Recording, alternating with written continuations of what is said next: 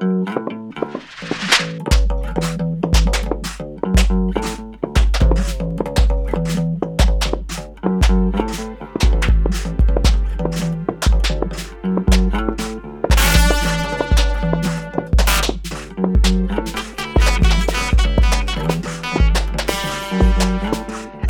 and welcome to a pop screen episode unlike any other. We are counting down our favourite films of 2022. The list from 10 to 6 will be uh, in this episode. The list from 5 to 1 will be put out as part of Directors Uncut tomorrow. If you're not already subscribed to the Directors Uncut feed, you can follow uh, our Twitter account or at TGS underscore the Geek Show, or you can follow Rob, the host of that podcast, at uh, Uncut Rob. And in fact, you'll be hearing from Rob right now. I have a huge cast of co-hosts. So, Kat, Kat, hello there. Hi, Happy New Year. Um, making her first time appearance, uh, Naomi. Hi. Thank you so Uh, much for being here. No, thank you, thank you. Um, James returning first time since Jackie Chan. Is that right? Yeah, that sounds about right. Um, thanks for having me on. Yes. And uh, last but not least, uh, after a, a busy couple of weeks with Vincent, uh, he's back again. Indeed. Hello. It's not for Stanley. It's not for Ridley. It's for 2022. Hi, everyone. Yes. Um, this is a big question to open it all on, but uh, 2022, how has it been for you all? Overall, for me, it's been a really fantastic year. Um, I, you know, got the. I, I finally achieved my uh, permanent, my, my dream job, as it were. I'm, I, I'm buying a place, and I have travelled a great deal. I am coming to you right now from uh, Lancaster, Pennsylvania, and my fourth trip Oh, wow. um, abroad of 2022. So yeah, I'm. I've had a great year. Excellent. And everybody else? How has 2022 been for you? Um, Busy. very, very, very busy. Lots of writing, lots of film festivals, lots of films, and a toddler. So, yeah, busy. It's amazing to balance those things with a toddler because Hmm. they are all the energy in the universe. Yes, definitely. and Naomi James, 2022. Yeah, pretty good, pretty good. Lots of, uh, yeah, as Kat said, pretty busy. Uh, I mean, for me personally, lots of uh, non film related webinars, lots of conferences. So, kind of my first time doing that. So, it's been kind of an interesting journey there. Uh, lots and lots of film festivals, which is great. Got to go back to New York for the first time since 2019. I have a lot of friends there, so it was very, very nice to go back there and travel again after not being able to do so for so long. And yeah, loads of festivals. It's been lots and lots of good films. That's what we're here to talk about. So yeah, It very good year. Good year. So, uh, James, Yeah, I think it's been a good year. I mean, uh, went to my first Fright Fest since before the pandemic. Um, got engaged, so that's something. congratulations. Woo! Congrats.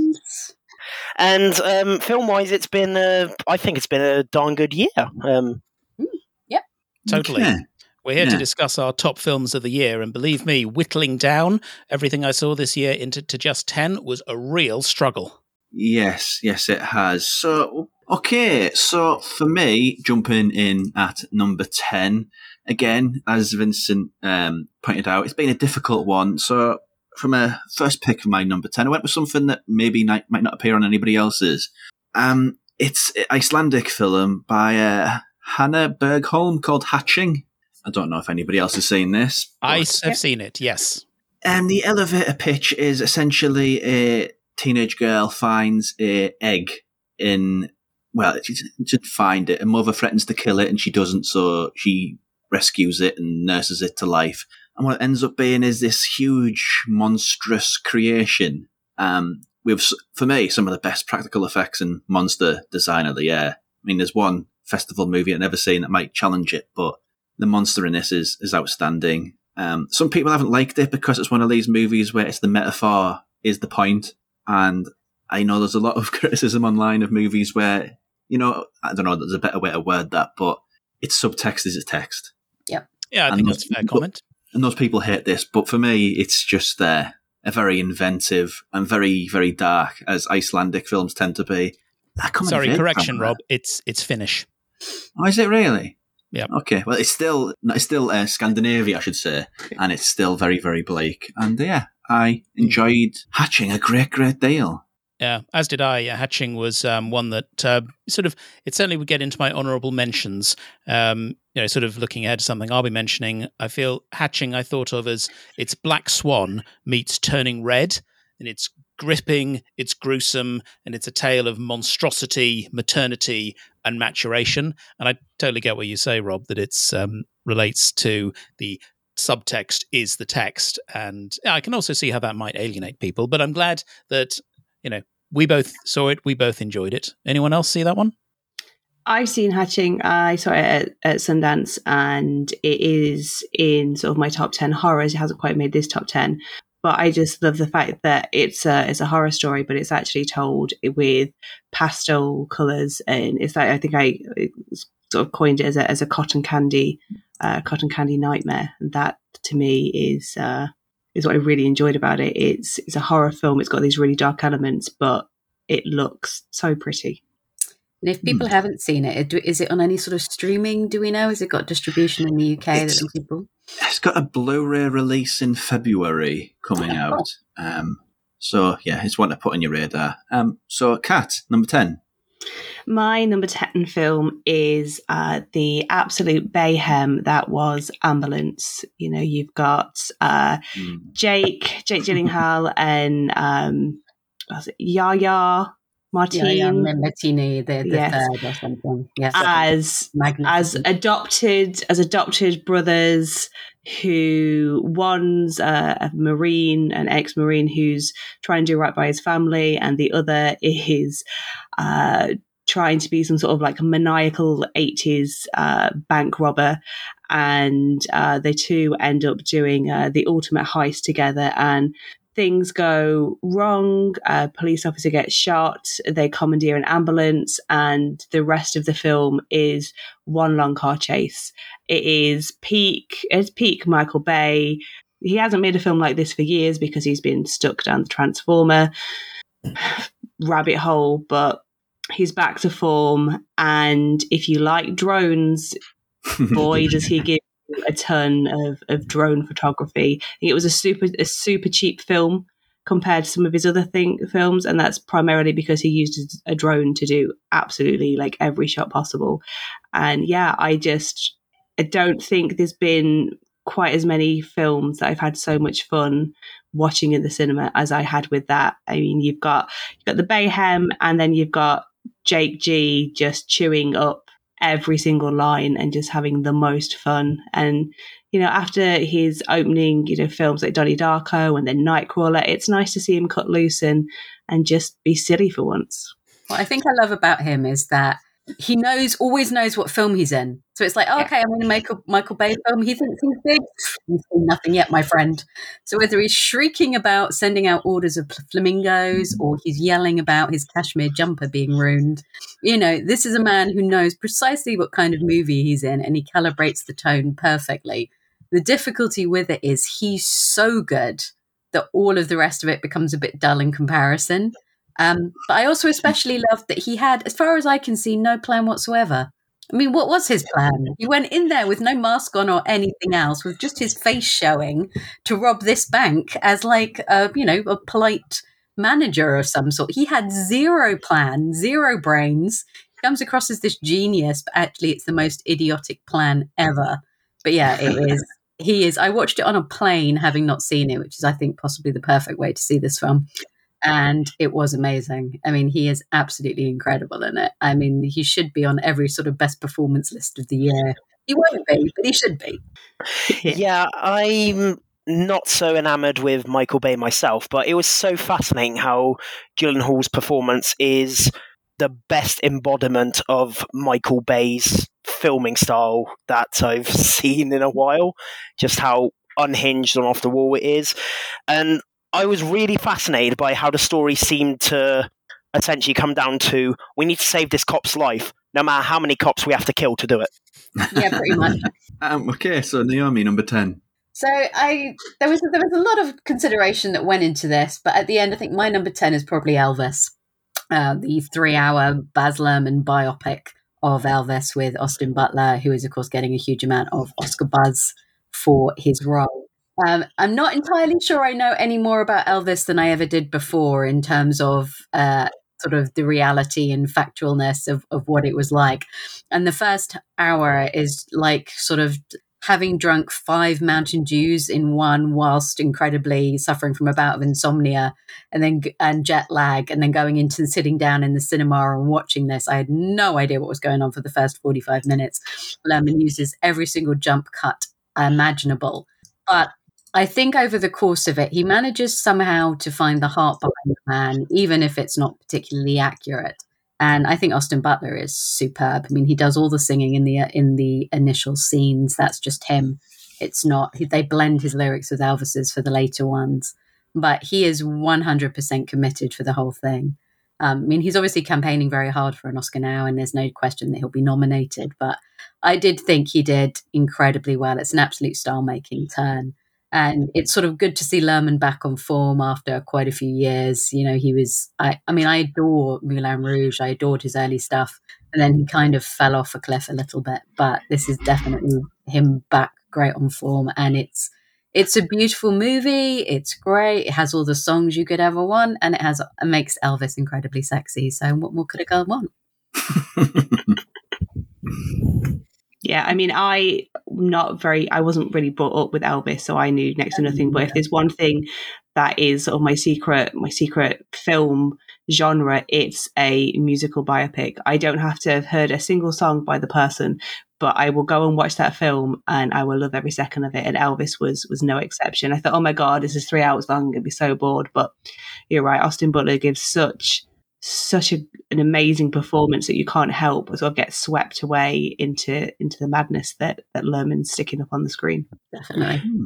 Madness is right. I th- I have no I had no particular strong feelings towards um, Elvis, but like you, um, Kat, I do tend to enjoy a musical biopic. Um, um, and I thought Elvis was dizzying, it was dazzling, it was a dervish of music and creativity and boundary crossing, hedonism, and exploitation because it yeah on the one hand it got us to really on board i think with um, elvis's um, career and his um, you know brought us into his performances um, while also indicating you know there's something quite melancholy something quite grim going on underneath it yeah elvis was great and also some great supporting roles like Dacre Montgomery, who obviously made it huge from Stranger Things. I thought he gave a very mature performance as one of uh, Elvis's producers and friends in his le- his sort of later times. I mean, the Tom Hanks performance, I think, we discussed at length. It's sort of macabre and grotesque, but somehow entirely in keeping with the actual film. Uh, he's noticeably, I think, not getting any Oscar buzz whatsoever, even though I think he was absolutely going for it.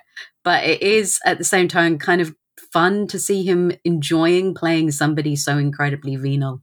Um, so yeah, I thought he I thought he did very well. Yeah, of all the films from this year, this is one of the most directed films I've mm-hmm. seen all year, and I just thought it was so exceptional, and it held my attention all the way through. I had a blast with it, and Austin Butler, this is a star-making performance from him, and I can't wait to see what he does next. Absolutely, oh, June, I think actually. So uh, number ten, James. Yes, my number 10 is Deadstream. And the story follows this disgraced internet personality who wants to win back his fans. So he comes up with the idea of live streaming himself, spending a night alone in a haunted house. And while inside, he this idiot uh, unleashes a vengeful spirit, and it's his plans just all go to shit. And what this is, it, if Ghostwatch had a baby with Death of a Vlogger and it was adopted by the Evil Dead 2, this would be the batshit concoction. It's terrifying, hilarious, it's grisly, and I always appreciate a film which gives legitimate reasons for why the lead does stupid stuff. I had a blast with it. It left me on edge during sequences, and I just loved what Joseph and Vanessa Winter did with this premise. It Deadstream is much higher on my list, and I just absolutely love it. I've rewatched it now about four times. I mean, I think firstly, it's a hilarious performance from Joseph Winter all the way through when he's screaming and running. It, you just can't help but cackle. It's a very loving and very obvious tribute to the Evil Dead. He's been campaigning on Twitter to, to get Bruce Campbell's attention. I think his, mm-hmm. his son said that he would show it to him over the holidays, which was sweet. And he's been so active and enthusiastic with fans that have liked it. But I think my personal favorite bit in it is where they keep cutting to because it's a live stream and you've got all the comments. They keep cutting to fans basically telling him he's completely screwed and about to die, and then going, But I just want to say, Sean, I'm a big fan. I just wanted to get that out there. So peace out and good luck with that, Sean. Well, they've just literally told him, yeah, Sean, you, you've you've destroyed the protective amulet. You're going to die horribly. But I just wanted to say I'm such a big fan. I love the channel. I think it's uh, it's yeah. hilarious. I love it very very much yeah, funniest movie of the year. And I think it doesn't get enough credit for being really quite clever with the found footage premise. Yeah. Because the idea of found footage premise always, always stumbles on is who's holding this camera and why are they holding this camera. Yeah. But that ability to, to sort of jump between camera feeds, it's very, very shrewd. I yeah. don't think people, enough people are talking about it on that level, really. And the lady who plays Mildred is a joy. She pops up again in VHS 99, 99 as uh, Mabel the Skull Crusher, and she is wonderful. I mean, I, I just team Mildred forever. Hmm. Uh, Vincent, 10. Well, I mentioned earlier that um, I thought Hatching was like a cross between um, Black Swan and what is indeed my number 10 of this year that is Pixar's Turning Red. Turning Red, I describe as big, meets The Incredible Hulk meets Metamorphosis. It's a an animated film that is super smart, super cute, super fluffy, and truly magical. It's an animated comedy adventure. It's about growing pains, it's about familial pressures, and it's the power of friendship, fandom, and song, which, you know, thinking about it is quite a lot to squeeze into like an hour and 40 minutes um, movie that went you know directly to um, Disney Plus and didn't get a theatrical release, which I think is a real shame. Um, it follows the life uh, of a teenage uh, girl uh, from Chinese descent but living in Toronto who discovers that um, as the women in her, that she has the inherit the inherited ability to transform into a giant red panda and hilarity ensues. And what I think is magnificent is that at no point is this film anything other than utterly accessible and utterly engaging. And yet, along the way, there is so many interesting ideas, so many fantastic themes, and let's and let's not uh, deny a certain amount of um, ideas that caused some pearl clutching and people to say, oh, no, no, no, this is totally inappropriate. You can't put discussion of menstruation into a children's film. And it's like, yes, yes, shut up, shut up. You go and sit down. Here's a ball, go and play with it. You're the real children here. And yeah, hey, any movie that's that pisses off conservative parts of society is doing something right. Um, and was able to present the idea of um, boy band fandom as something genuinely charming and not irritating. So yeah, uh, Turning Red is my number ten. I've watched it three times, and I'm probably going to watch it a few more times. Absolutely love it. It's too scary for my three-year-old. It's too oh, scary. No. She, Did they not like she, the panda? No, she she didn't mind the panda, but she kept thinking it was a big monster. So no, maybe now she's four, I'll try with it again. But no, she's uh, she's team bad guys when it comes to the animation. So oh, yeah. yeah I mean, it was nice to see an Asian family front and center. It was nice to see absolutely uh, a female directed film uh, be and sort of put you know the growing pains of adolescence and what women actually go through front and center in a film in an easy, accessible way that children could understand. I thought that was great. The boy band fandom part is hilarious. It's so clearly, I think they are all boys singers as well. I think that they're all singers from various different things or Broadway stars. So that was hilarious as well. But yeah, I thought it was, it's a really, really charming film. Okay, so uh, on to number nine, and mine couldn't be a harder left turn. Uh, it's Phil Tippett's Mad God, which one choice.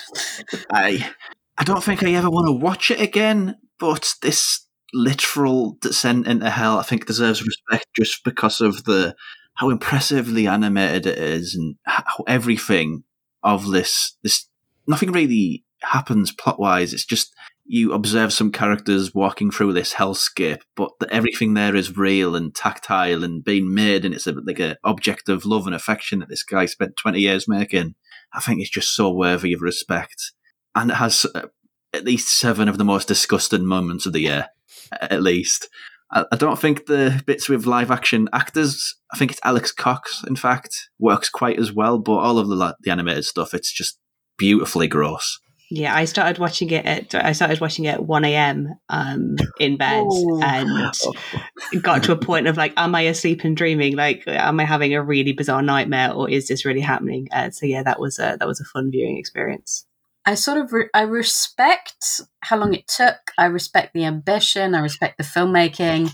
I didn't like it at all. I thought it was utterly miserable because it's just Oh yes, bleak and nihilistic and yes i mean i i think i turned it off about an hour in because i just couldn't cope with it anymore but i've seen it crop up on an awful lot of people's top 10 lists and so i can understand what people are seeing in it and why they re- respect the ambition and the sort of the fortitude to get it made i mean he had didn't he have a breakdown during getting this made i mean extraordinary he's kind of gone above and beyond so you have to respect the man's vision but not one for me yeah. I, I, I basically agree. It's an achi- I respect it more for its achievement because Mm. I'd never watch it again. I don't think I could.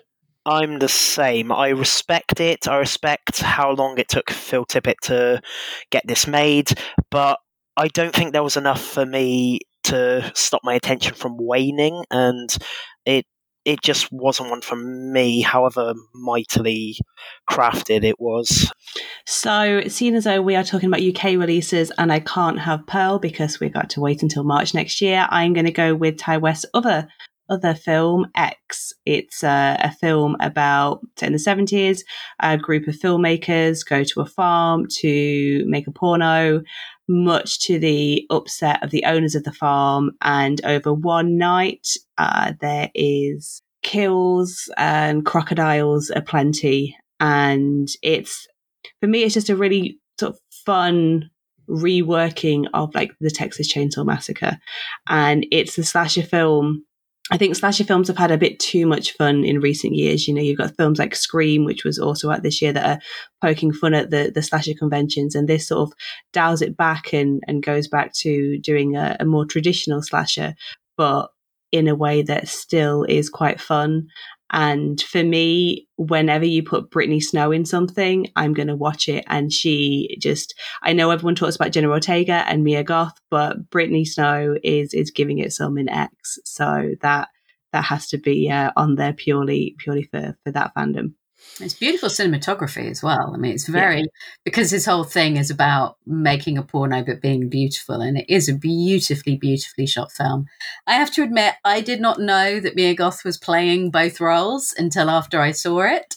Uh, I thought she did phenomenally well, and yes, Jenny Ortega is having herself one hell of a year.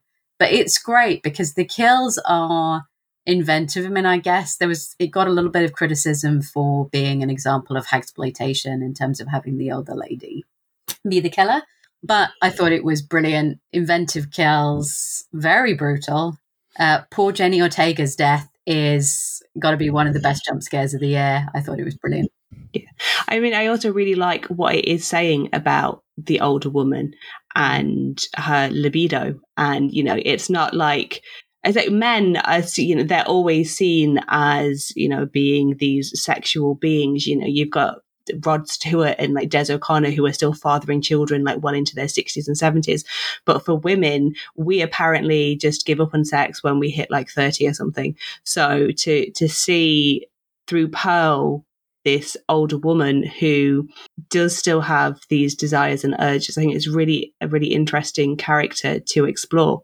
Yeah, definitely. And what I thought really worked well with it, alongside the grisly scenes and the fantastic practical effects, is this heartfelt look at aging, which I think is really well exemplified with this cover of Fleetwood Mac's Landslide, which just really left me a bit sideswiped at the time.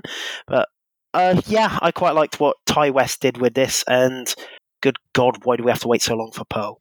I enjoyed it a lot. Perhaps not as much as some of um, of you, but uh, it was yeah, I did like its uh, exploration of age and loss and the fears of these, and it was um, yeah, uh, did a nice job of bodies being exposed and opened, and did it all with a very sweaty and grisly, knowing look, without being too knowing, uh, which was most pleasing. And that's a lower tone, but it's nice that slashers learned how to be sleazy again. They've all been sort of um, Glossy. Elevated. yeah, glossy and all about trauma with Jamie Lee Curtis. Just the amount of time she said the same two words in every single interview she did for Halloween ends. It's nice that, you know, Well, she had a talking point, and by God, she hit them every time. yes. So at number nine, it's the last great movie star that we have. So it's Top Gun Maverick, which I saw in. I saw it the BFI IMAX twice, and as far as I was concerned, I was flying the planes. It was amazing. I think the great thing about Top Gun Maverick is if you t- you sit down and you analyze it and you look at it from a critical tone, the writing's not that great. It's all very obvious. The bad guys are sort of Russian, but sort of not, because we don't want to come out and say that they're Russian in case that sort of harms the commercial prospects overseas. It's all very by the numbers, but no matter what you think of Tom Cruise or his background or anything else, the man is sheer movie star. He is 100% charisma and he owns that. And it's also, I think, a really interesting look. Uh, kind of following the the theme of X of aging, in that you know he can't be the top gunner anymore. He can't be the one that's going to s- save the day. He has to be able to rely and trust on these younger kids coming in and paving the way for him, and also to, to show his relationship uh, with God, I've forgotten her name now. Uh, the lead, who is, I think, you know, is an older woman, and have it actually be a Jennifer Connelly, have it actually be age appropriate for once, because in the Mission Impossible films, they pair him with Rebecca Ferguson, who doesn't look it, but she is considerably younger than him by a good few decades. Whereas at least Jennifer Connelly is age appropriate, and it is sad that it is quite rare to see a perfect and very romantic relationship between sort of two people who are in their 50s. I think he's in his 60s, but it it was extraordinary and the action is incredible. The man will not be content until he has died on screen doing stunt. he wants it's clearly his sole wish, as you've seen probably seen the Mission Impossible behind the scenes thing that went a- went around. I mean, he, for heaven's sake, he wished everybody get happy Christmas while throwing himself off a plane. But I think Top Gun Maverick is incredible. The Lady Gaga song doesn't quite stack up compared to some of the stuff in the original. I'm not a fan of Miles Teller, but actually, I think his kind of douchey swagger works perfectly with the character.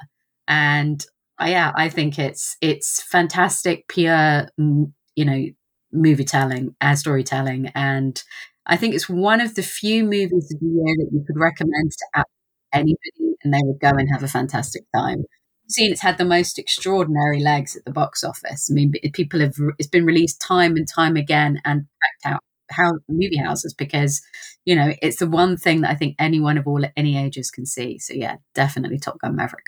Hmm. Yeah, I was it's on it's, it's on my list slightly slightly higher up. You know, it's it's a sequel that improves on the original. I know a lot of people that hated Top Gun and then went to see Top Gun Maverick and were like, "Oh my god, this is this is absolutely amazing." But there's enough touchstones there for those who did watch the original. You've got this beautiful scene with um, Maverick and Iceman where they managed to work in Val Kilmer's real life health issues into the story in a way that that really that really worked and sort of enriched it. You've got Miles Teller, who I mean, if I was Miles Teller's dad, I would be asking my my partner where she was about where she was in relation to Anthony Edwards about nine months before uh, their son was born, because uh, there's moments in that film where they are twins. Yeah. But I think for me, it's Glen Powell that steals the film. Uh, yeah, there's, there's this whole thing Yeah, in fantastic. yeah, there's this whole thing to do with Top Gun about how it's this homoerotic story between like Maverick and Iceman. They're falling, you know, they're they you know they're secretly in love. And in Hangman, you have the love child of Maverick and Iceman. He's got that same bullish nature as as Maverick and that sort of same cold demeanor of, of Iceman. So in my head, he's like the the kid that they adopted and and raised uh, to be the the next Top Gun. And I was really pleased that he got because he he broke out in Scream Queens, in which he is Yes. fantastic, and then didn't really go anywhere with that. It, it sort of broke out, and then of course it got cancelled. But and he didn't really leap very far. But now Top Gun Maverick seems to have done it for him. He, I suspect we're going to see him everywhere from now on. And he, yeah, he is brilliant in it. I'm going to say, um, Naomi, I would need to agree and disagree with you because I thought um, Top Gun Maverick was brilliant. I thought it was joyous, it was exhilarating, it was witty, and it had aspects of regret and camaraderie, um, redemptive nostalgia, and some incredible aerial thrills. However, I think it's actually a textbook case of excellent screenwriting. Um, um, if I was teaching a course on um, film narrative, that you know one day I probably will, I would use Top Gun Maverick as a perfect example. And I'm one of these people who does not like the original Top Gun. I think it's horrible, um, but I thought that Maverick was brilliant because um, the script is so neatly structured. Looking at uh, what Ehren Kruger, Eric Warren Singer, and Christopher McQuarrie, the screenwriters, do, what you have in Top Gun Maverick is an absolutely perfect three act structure. And it's notable that various other blockbusters of this year fell into the trap of being overwritten. You know, from um, Jurassic World Dominion to Black Adam to Avatar The Way of Water, there's just too much stuff going on here and not enough focus. Whereas Top Gun Maverick, clear, okay, so we've got this, and then we've got this, and then we got this. Oh, nice. All fits together very nicely. So while it's not necessarily a complex story, I would say it's a beautifully structured one. Um, but yeah, great movie, no question.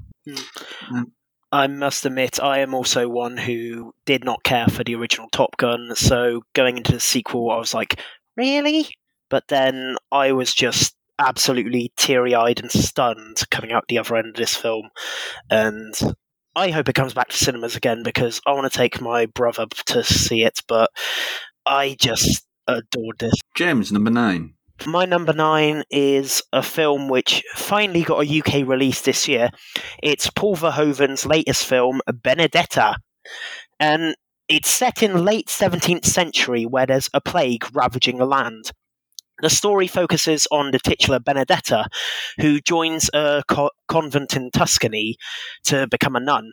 And while she's there, she falls for another nun. While this is going on, she seems capable of performing miracles, and she gets visions of a hunky Jesus throughout.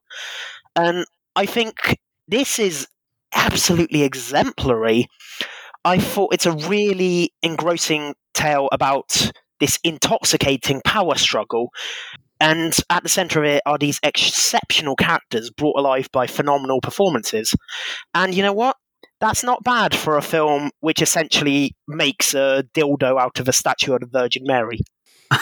It wasn't until I saw Benedetta that I realized I needed the you know uh, the image of two nuns pleasuring each other with a dildo carved from the Virgin Mary in my life. But you know, I'll say now, I think it's lustrous. I think it's gorgeous. It's electrifying. It combines belief with and fanaticism, politics, passion, and love, and the tension between faith and duplicity. Number nine, Vincent. My number nine is one that um, is probably going to come up in a few people's lists. Um, it is The Banshees of Inisherin. The Banshees of Inisherin is a beautiful and touching, melancholic, melancholic yet humorous, whimsical and yet quietly profound, dark tragicomedy of wisdom and dullness, niceness and resentment, mental health struggles, and the tensions of small communities. And what's incredible is that it manages to be all of that when in the story of two lifelong friends who find themselves at an impasse because one of them abruptly ends their relationship. Um, you have um, Colin Farrell and Brendan Gleeson in possibly career best performances as uh, Patrick and Colm. And Colm says, "No, I don't want. I'm not going to do Irish accents because I'll insult the entire nation of Ireland if I do that." Um, the uh, Colm says, "No, I don't want to be friends with you anymore. I just don't like you." And the rest of the film, which is um, written and directed by Martin McDonagh, concerns how these two men deal with the fact that their relationship has been completely central to their lives and now it isn't. And what are they going to do about that, and what is the community around them going to do? Um, you've got a great supporting cast, um, including um, Kerry Condon and Pat Short, um, and in particular, standout role um, Barry Keoghan. So many of the performers and indeed the film as a whole are being tipped for award nominations. Um, and the weird thing is, it manages to combine so many things. The first act of the film is pretty much laugh out loud funny. Then at points it gets very dark and grim. Um, the cinematography is gorgeous. I mean, I want to book my next trip to the island where it was filmed. And it is, yeah, um, so many uh, different ideas and it manages to have these sort of little moments of like oh and there also happens to be some familial abuse that that's that's interesting um, while also you know how do people have relationship and brings in the um, you know the redemptive and charming um, power of animals as well um, and what does it mean to get out of a particular set of a particular society where you've been stuck your entire life there's an awful lot in this film, and yet it never feels um, less than, um, as I guess I similar. Although it's a very different film from Turning Red, it is also a film that never feels less than totally accessible and engaging. So yes, that is my number nine, The Banshees of Inisherin. That's uh, much, much higher on my list. I mean, what I love about Martin McDonagh's films is that pretty much every line is quotable. I mean, I love Barry Keoghan's response to uh, Cole suddenly deciding that Padraig's not going not his friend anymore. He just goes, "What is he, 12? And then it sort of goes from there. I mean, it's the most ridiculous thing. This is a tale of two men that would literally you know, one of them would rather cut his fingers off than go to therapy. But it's all the lines of it's about depression, it's about despair, the fact that the priest just goes to him, How's the despair? As if that's an acceptable thing to say. But I think in particular, it's Padraig's speech in the pub where he just says, What's wrong with being nice? Because what is wrong with being nice? That's sort of, that is how he has lived his life in a very simple, content, happy way. He knows he's nice. He knows the people around him are nice. And so for Colm to come along and just put a bombshell into all of that just upends his entire life. And I think Kerry Condon's role in particular, Siobhan, is wonderful because she loves her brother and she loves the people, but she cannot live in that suffocating small life anymore where she knows there is no life for her.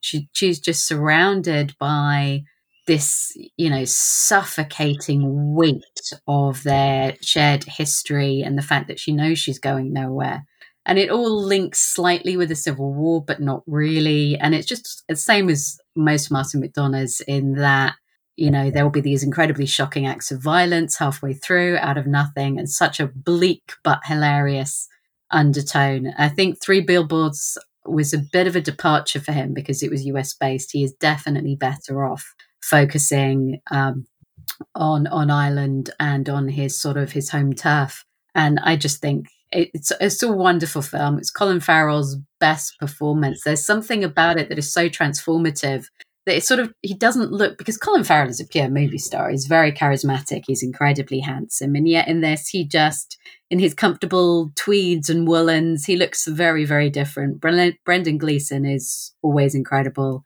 and it's great to see them paired again after in Bruges.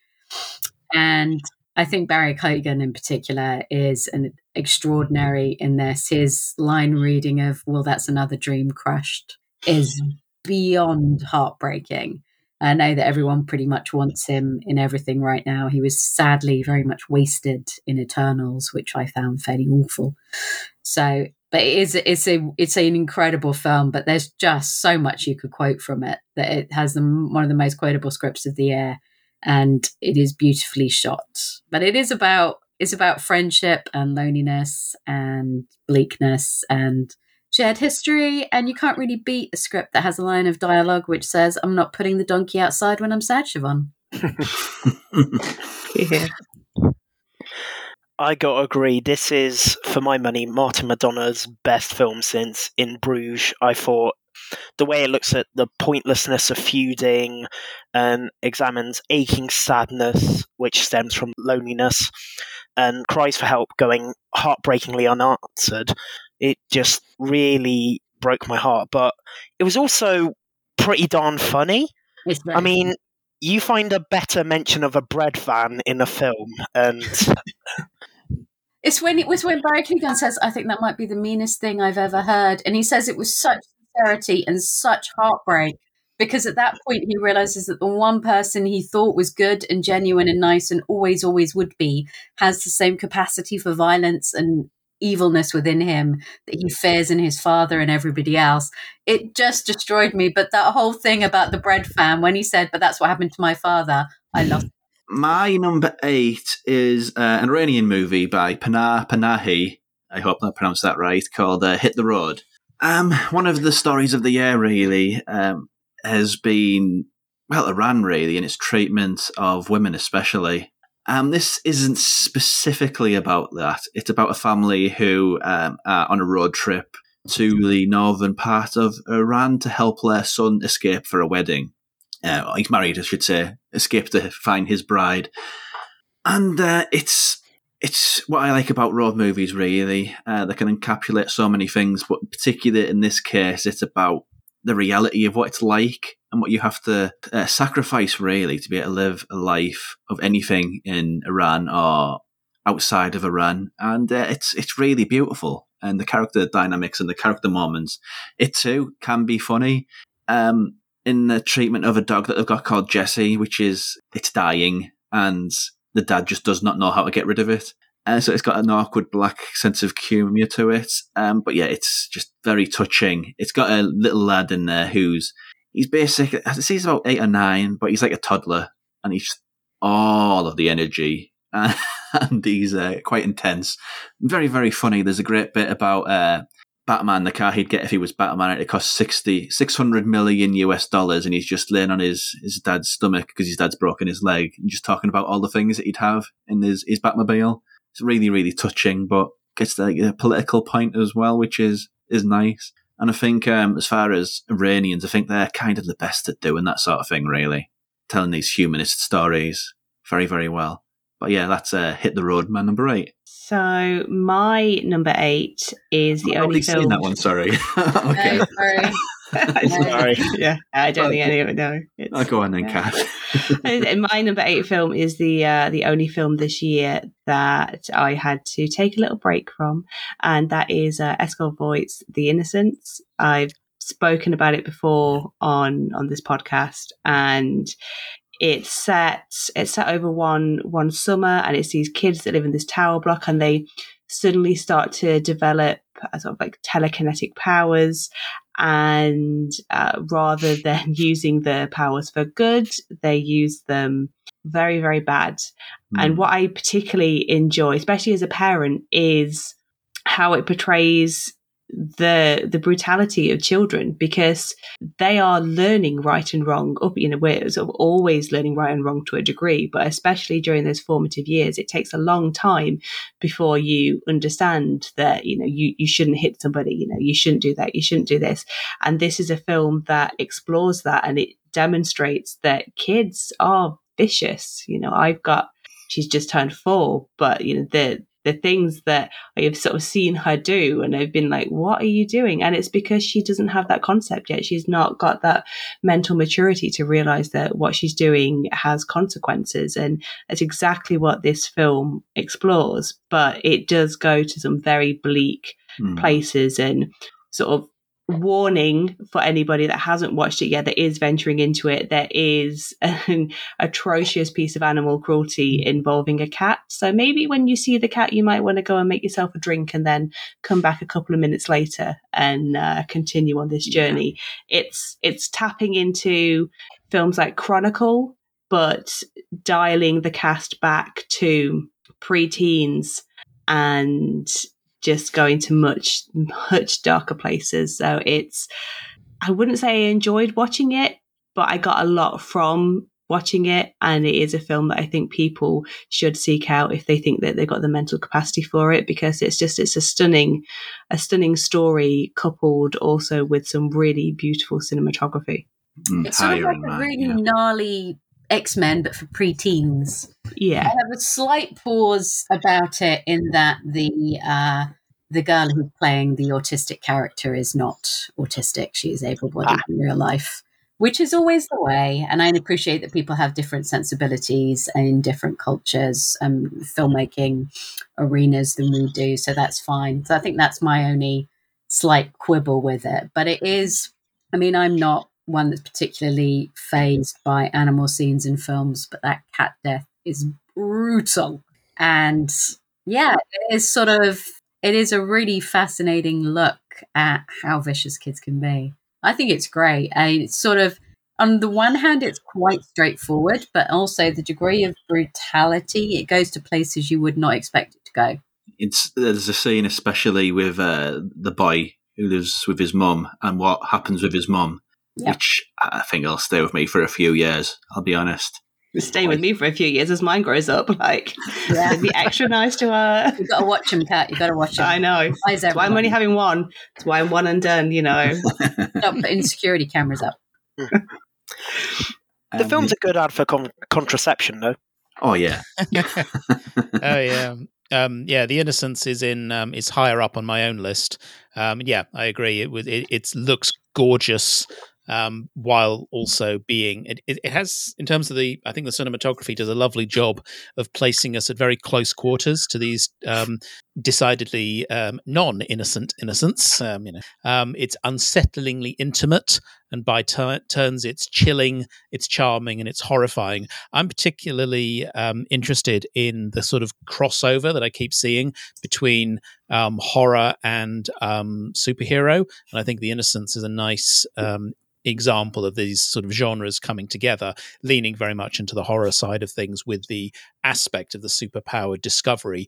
Um, and absolutely, the childish cruelty is there. It kind of reminds me a lot of, I think, Let the Right One In, in terms of we're looking here at children, we're looking at extraordinary events, some of which are horrifying, and the setting as well. But whereas um, Let the Right One In is always um, in dark darkness and snow, this one makes the um, you know the it the constant bright sunshine into something that should be that is beautiful and should be revealing, but what it's revealing is very very horrible. Yeah, strong strong choice there. um, number eight, Naomi. Sure. So my number eight is the Batman. So I'm a huge Batman fan. I always have been uh, since I was a kid, and I loved the Tim Burton films. I love the Christopher Nolan films, the Ben Affleck films we will not discuss. And so it was really nice to see Matt Reeves come back with his take on the Long Halloween. It sort of positions. It's not an origin story, thank God, and it positions Batman back to more like the comic book should be in terms of sort of aping up his element as the great detective. I mean, he's not really. If you actually watch it, he's not actually very bright. Takes him quite a while. Takes him with a lot of help from from the cops and everybody else to actually grasp what's going on. But he is very, very good indeed. I love the portrayal of the Riddler. It's a very different portrayal of the Riddler than you normally see. It's sort of much more sort of the Riddler by way of Zodiac, but it is, I think, it's an angry film and i think that kind of came out in a lot of the films this year that there is this i mean batman has always had the undertone of obviously Goth- gotham city is a cesspool you've got to rise up against the people in power but this is particularly i think this year the sort of the tales of government corruption etc i think hit a little harder you've got the likes of peter sarsgaard coming in for a tiny cameo as the da only to be immediately blown up You've got John Turturro, who is incredibly creepy as Carmine Falcone. Zoe Kravitz is charming and sexy and great as Selina Kyle because I am very particular about my Catwomen. Um, very hard to beat Michelle Pfeiffer, but I thought that she came in with a really interesting approach to the character. And the relationship between her and Batman was was realistic without being it wasn't too romantic it was it just sort of fit very well and didn't feel shoehorned in robert pattinson is a great actor and did about as well as anybody can do when they've got you know black eyeshadow all under their eyes and wandering around looking. He's very much as the emo batman. He looks quite sad mm. in a lot of rain quite a lot of the time. But it's colin farrell as the penguin. I've watched it about four times and my mind cannot comprehend that he is the penguin. There is one scene where you can clearly see it's his eyes, but otherwise, vocally, movement, everything, the prosthetics are astonishing. But more than that, I mean, most films, I mean, Jared Leto in all that prosthetics in House of Gucci is still just Jared Leto.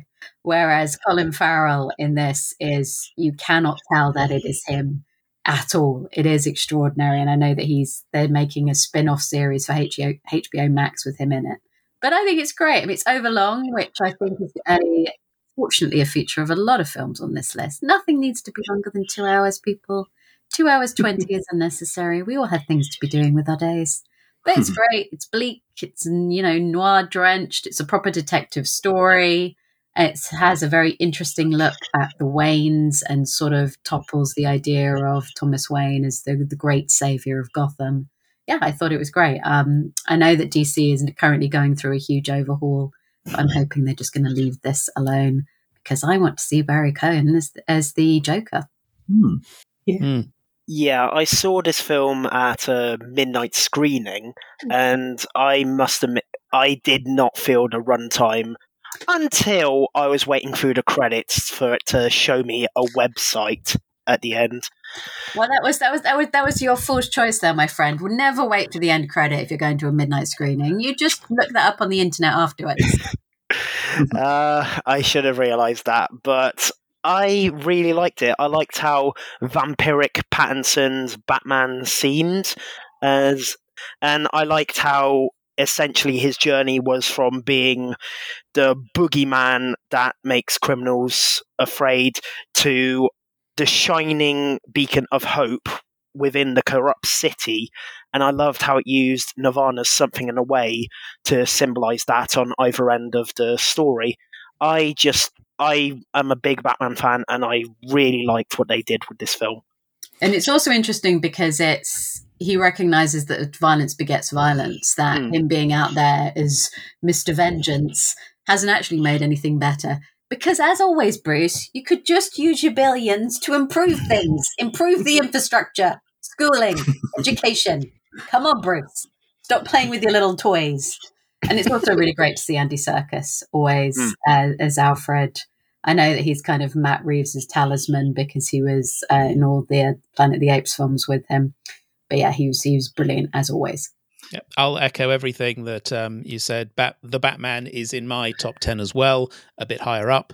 Um, and everyone's been mentioned, with one exception. I will just fly the flag for um, Jeffrey Wright as Yeah. James Gordon, who I think does a fantastic job as well. But I found the Batman intense, it was grim, brooding, brutal, intimate, deliberate.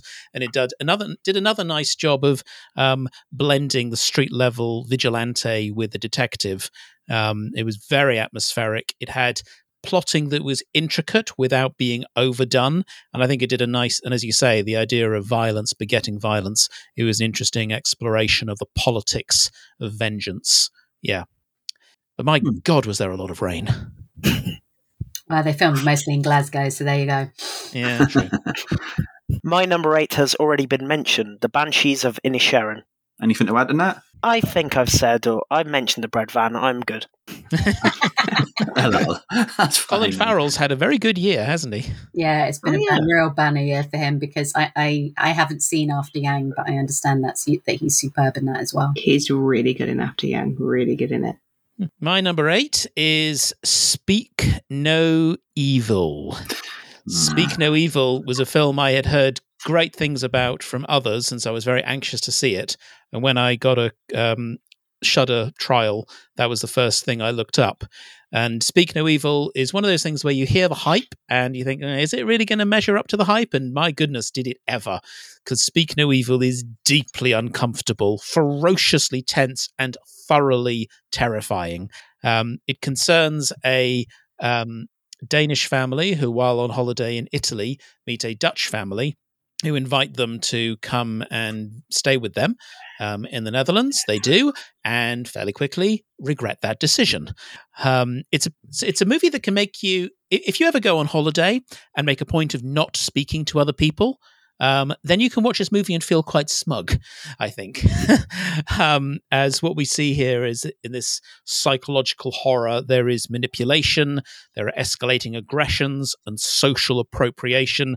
And there were three key moments in this film. I think it's maybe quite uncomfortable for um, parents Um, and I'm not a parent, and I still found it very, very discomforting with, for a couple of moments where um, children come under severe threat, and I was like, "Oh no, oh god, no!" And then later on, it was, "Ah, oh, don't do that!" Oh, oh, they did. And then the finale, I was like, "Oh, oh, just oh, please let it end, let it end." Um, and despite that, um, it also does it does a nice job, I think, of um, interrogating ideas of social niceties. It does um, an effective job of um, presenting home life that is, you know, maybe a bit different from your from your own, and think, okay, well, how much of what I'm feeling here is just me in something unfamiliar, and how much of it could actually be, you know, unsafe. Um, yeah, the performances of the four adults and two children are um, always absorbing. Um, the locations are particularly well set. Most of it takes place in the home of the Dutch couple, and it's a space that manages to be both homely and threatening, and which would might be a, a, nice way of summing up the film. In some ways, it feels quite. Some parts of it work as something inviting, and other parts of it do not. Um, and, and I feel, although it gets into some extreme territory, it never goes too far into, oh, well, that's just silly it felt um, for me at all times plausible um, in a way that I think a lot of the most malevolent type of horror does. So yeah, that's my number eight. Speak no evil. What I love Yeah, about I- Danish sort of literally see this as quite funny that it's meant to be a dark satire. Comes up with a, I think the first title sequence is something like "Never trust people, including the including the Dutch." It's just the most. Sorry, I cut I cut you off there, but it's the Sorry. most extraordinary. The fact that they sort of see this as like a dark satire. Well, they're not wrong. Yeah. So I caught it at Sundance, so I saw it before any of the hype. I mm. caught a, a press screening for it, and I thought it, I thought it was fine. But as as an introvert, I would never find myself in that position. So I just spent the whole film being like, "Well, this is what you get for making friends with people on holiday, you silly people."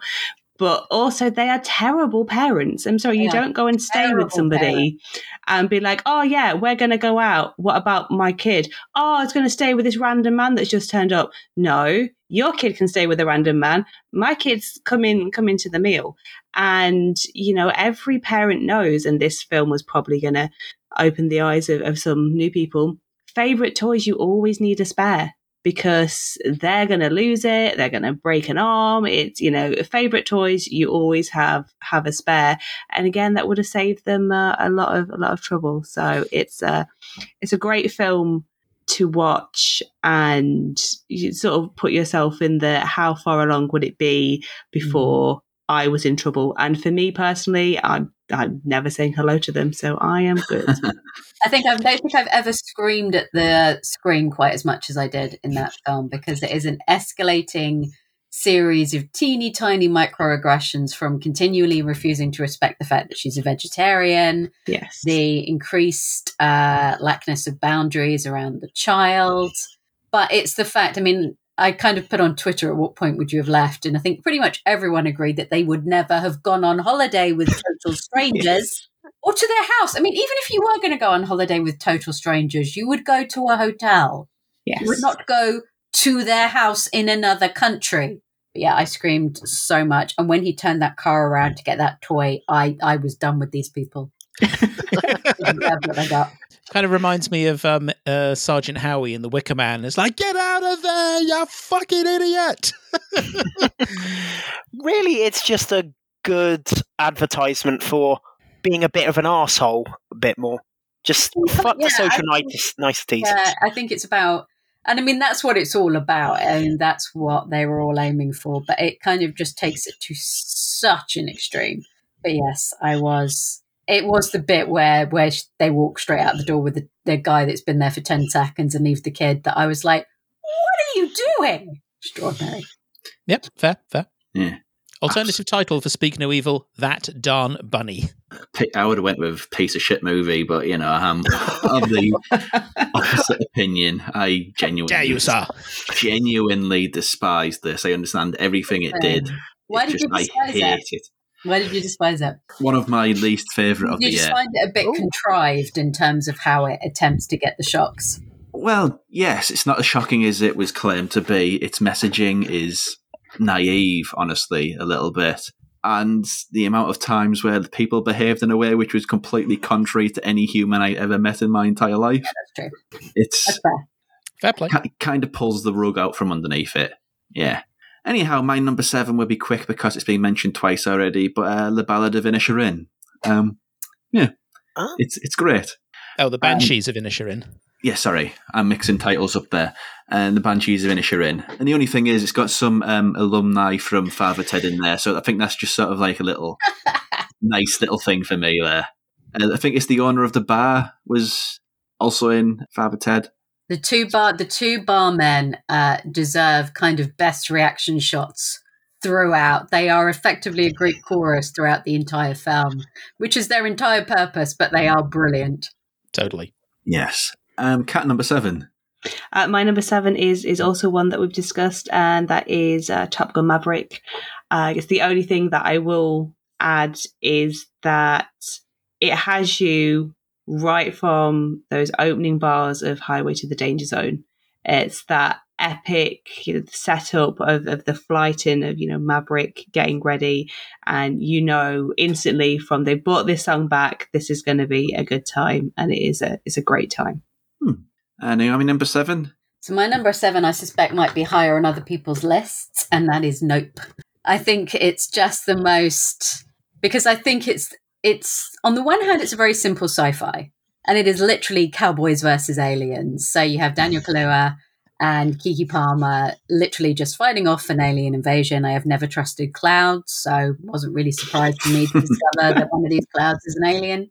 But then it goes into this really fascinating look at fame and exploitation and human nature's desire to exploit everything that we see and everything that we touch and about ownership because it's all very well to get that picture but it's about who owns that picture who owns the story who owns the history behind it and daniel kaluuya is great it's possibly he's quite taciturn but it, his performance you know, he just wants to be able to live his life contentedly without aliens or his sister or anybody else bothering him. He's just very happy. He gets possibly the best hero shot I have seen of the year at the end when he's he's on his horse in the uh, having saved the day. Keke Palmer is an absolute live wire in this. She is luminous. She's great.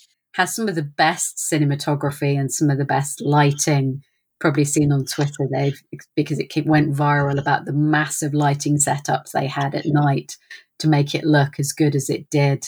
But it is Steven Yeun's storyline that has just haunted me. The whole thing about Gordy and the exploitation of animals and how they put this chimpanzee out there for our enjoyment and uh, entertainment, and then killed it when things went bad. And Steven Yeun's performance is this, you know, deeply traumatized man who is also profiting off his own trauma, which I thought was extraordinary. The way that he tells that story with such nonchalance. And you know, he's got this entire room of collectibles that represent the worst thing that ever happened to him. And he's reinvented himself as this sort of ultra white, ultra vintage, you know, half of this sort of howdy doody type cowboys and runs this theme park. It's extraordinary. I would have watched an entire film focused on him alone. I think it's the most understated and most unsung performance of the year. I think he's absolutely incredible in it. The sequence where he introduces his old co-star and we see what what remains of her face is horrendous. And the monster itself, it's beautiful, very scary. Jean Jacket, it's some of the most beautiful cinematography. And Jordan Peele is always great. And I think there's a tendency to read too much into his films. Not everything it has an underlying metaphor. This is in many ways just a great sci-fi horror, but I think it is it's the most beautiful film of the year, certainly in terms of how it looks. Mm-hmm. And it's just, you know, it's a great popcorn sci-fi horror but yeah, Steven Yeun's performance, I think, in it is extraordinary. Yeah, I mean that I've never trusted chimps are a phobia of mine. I don't trust them, and this film has done nothing nothing that to help with those fears. but also, I just want to I just want to give a shout out to to Michael Wincott. You know, that guy was killing it in the 90s in The Crow and like Along Came a Spider and Alien Resurrection. And then he's kind of disappeared for a while. It's nice to sort of see him back, or I guess I should more accurately say to hear him back because The that man's voice is just. I assume they didn't put him in a sequence with Keith David because you literally would not have been able to cope with the sheer power of their vocalizations on screen. But yeah, the most incredible voice. Nope certainly gets into my honourable mentions. I thought it was a wonderful amalgam of referentiality and innovation, um, and I do think it was doing. Um, it was you know great sci-fi western horror, though I also think it was doing a nice bit of meta cinemat as well, and able to do some remarkable things with the terror of both open spaces and enclosed spaces. And hey, what's more meta cinematic than it's literally about the power of the gaze in many ways? Yeah, certainly. Although it's not in my top 10, so I have many good things to say about Nope. It's in my honourable mentions as well. I thought it was a grand spectacle that was so original and executed so fantastically.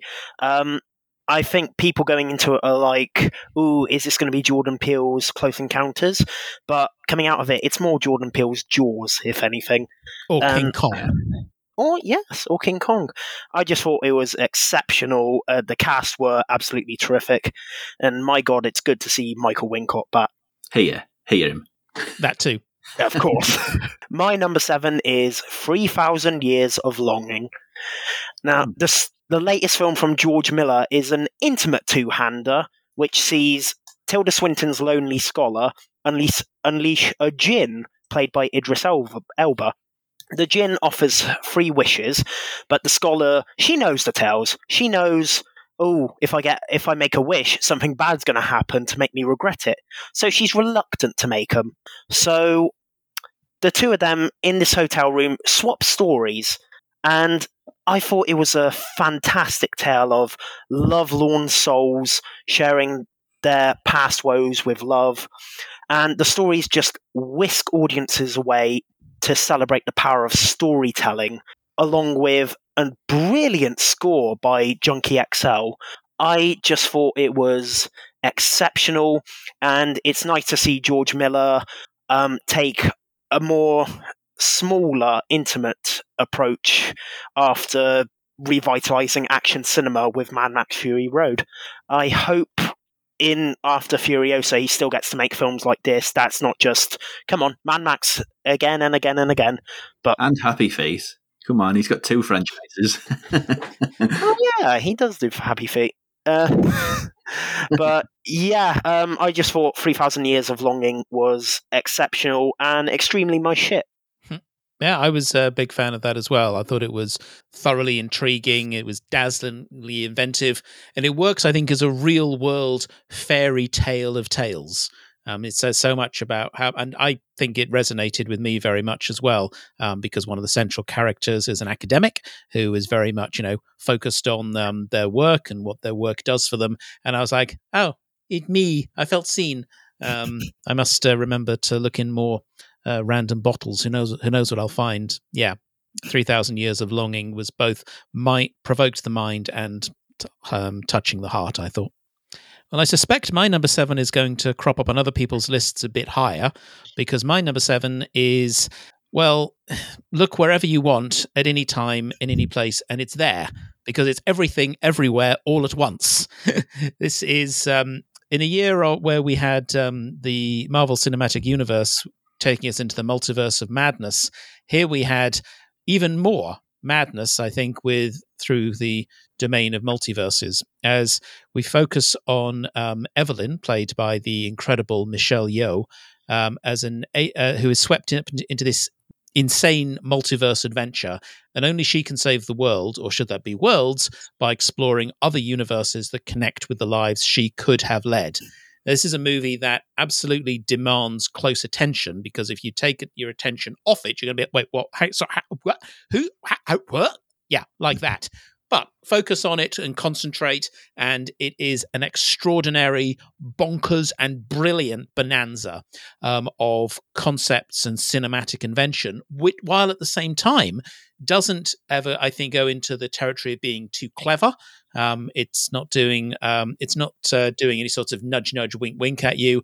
It's also making sure that it's being thoroughly emotional at all times. At its heart, it's kind of about a relationship um, between a mother and daughter, um, and yet along the way, it manages to be not only deeply emotional and massively um, uh, cerebral, but also um, pretty philosophical, as it is ultimately about finding um, the meaning of existences. Um, yeah, so that is it is um, directed by the um, uh, the Daniels, Dan Kwan and Daniel Scheinert. Um, also features um, other performers, including Stephanie um, and um, Ke Huy and James Hong and Jamie Lee Curtis in a lovely um, role. It'll make you look at um, hot dogs in a different way, I think, um, as well as googly eyes. So, um, and of course, let us not forget um, the uh, the the interdimensional bagel. Yeah, uh, these are just a few of the crazy things that go into this movie, and it could so easily have been a complete mess that didn't work. But I mean, for me, it worked brilliantly. Yeah, that's my number seven. Everything, everywhere, all at once. Yeah, it's much higher on my list. I mean, we have to talk about the makeup and the costumes, which are extraordinary. And I'm kind of furious that it doesn't appear to have made it. Certainly hasn't. The makeup hasn't made it onto the Oscar shortlist. But they are they are incredible. It's uh, Jobu Tupaki, I think, is the, na- the name of the character. I mean, her costumes throughout are the most extraordinary thing. She's changing throughout it's an incredible film. It's an incredible film. I really loved Swiss Army Man, which was one of their earlier films, which didn't get much love. And they are weird and wonderful. I love that it centers Michelle Yeoh as, um, you know, a middle-aged woman, and it's all about the villain of this film is depression. I mean, that's it. There is no other villain. The villain is depression, and the villain is also about finding contentment in your life. Michelle Yeoh's character has started a million different things and never finished any of them because she doesn't have enough belief in herself that she can do it. And this film comes along and shows her that she can. And it's all about finding contentment. I'm very happy that uh, Huy Quan has gotten a role that he entirely deserves. They shoot him in various different sequences, sort of shot for shot, that he looks like he's in in the mood for love which I think is beautiful when they have him dressed up in the tuxedo and he's smoking outside. It's it's a wonderful performances from all of them. It centers. It's very rare, to be honest, to see a pure Asian family again being centered in this way. Even rarer to have you know your your male and female lead be sort of a couple in their. I guess we're supposed to assume they're in their fifties or sixties. That's not something you have uh, to have I've never been so overwhelmed by little rocks with googly eyes on, and I've never so much wanted those two lovely sausage fingered ladies to have their happy ever after. It's a, it's a beautiful film, but the it's kinetic filmmaking, but it's the the makeup and the costumes especially are extraordinary in this. I adore this film. It's much, much higher on my list. I think it's very much a film which has its cake and eats it. It can take ideas from, say, wish fulfillment or absolutely silliness and just treats them with the same level of sincerity. Or it'll draw inspirations from In the Mood for Love and Ratatouille, as well as it does from silly YouTube videos. And yeah, Ratatouille. and, and it the way it puts the same amounts of thriller and emotion into them. It's a film which can deliver some of the year's best fight sequences, mm-hmm. and the people fighting have awards stuck up their asses. It's a film which combats nihilism with Paddington levels of kindness, and I just adore everything about it. Yeah, I think my favorite line of it is when in the in the world in which she is a movie star, when he says to her in a different world, I would have loved running a laundrette with you. I thought that was just so beautiful because it's all about finding contentment with what you have. Hmm. Oh dear. Hate to underline that with kind of hated it, but kind of hated it. hey, what do you know? All opinions. Just stepping on the line there, bro. it's a divisive style that the the Daniels have got, and you either get on with it or it just gives you a headache. And yeah, I think the best person in that movie is the editor because he made it somehow coherent. But you know, Fair enough. there we go. Uh, my number six has already been mentioned, so it'll be quick. Um, nope, a movie which gets better the more I think about it. Really, and what I like about it is it's sort of it's so counter to what you'd expect a blockbuster to be. It has like the traditional setup of what a normal blockbuster would be, but it's played so low key and the characters so realistic. And to see how they would react in this hyper stylized, crazy scenario, I think it just it feels like a breath of fresh air that I think blockbuster sci-fi horror hasn't had in very very long time. And has a few of the best scenarios of the year. I think the blood rain scene is unforgettable really. Yeah, um, and puts to bed any idea that it's not a horror film because that scene is is exquisite, really. But um, yeah, I agree with everything else that's been said about that one. Nope is a great one, and it's uh, free for free with Jordan Peele. So my number six is a film right back from the start of the year, back in January, and that is uh, Boiling Point. Um, it's got a fantastic uh, central performance from Stephen Graham. It's all shot in in one take during a service in a, a busy restaurant. The head chef, played by Graham, is uh, an alcoholic. He seems to be going through some sort of breakup with with his wife. The restaurant's in a bit of trouble. That night, they've got uh, an old chef friend who's become like some big TV darling who suddenly turns up. There's a, an engagement that's going to happen, and there's somebody with an allergy. There's a, a horribly racist member of uh, member of the public in for a table, and as somebody whose first job was as a waitress, this film gave me just so much PTSD. I was just, it was just such a traumatic experience to sit and, and watch and relive because I've seen all those customers, I've seen all those, all those types of staff and I have worked with them and it was horribly uncomfortable, but I just think you can't fault the creation and the performances within it. They they were supposed to shoot eight, times. They're supposed to do eight takes um, from start to finish, but the pandemic rocked up just um, as they were supposed to go into performing. So they only did four. They decided to cut short because they didn't want to risk anybody uh, getting ill and they wanted to keep everybody safe. So they did four takes, and of the four, that is the third take. So they ended up doing an extra one for absolutely no reason. Uh, but I just think it's it's like it, the camera moves like ballet, and Stephen Graham is just phenomenal in anything that you put him in. And this, to anybody that's has worked in a restaurant, it is just it is a horror film. It is just I I didn't it, I couldn't sleep that night. I was so anxious and just angry, and yeah, it, it it's a film that that really really did affect me uh, quite a lot. So my six, number six, is uh, a recent entry because the approach I took with my list is basically films that I can see myself rewatching endlessly, and so it is the sublime and completely ridiculous Glass Onion, which I've completely loved.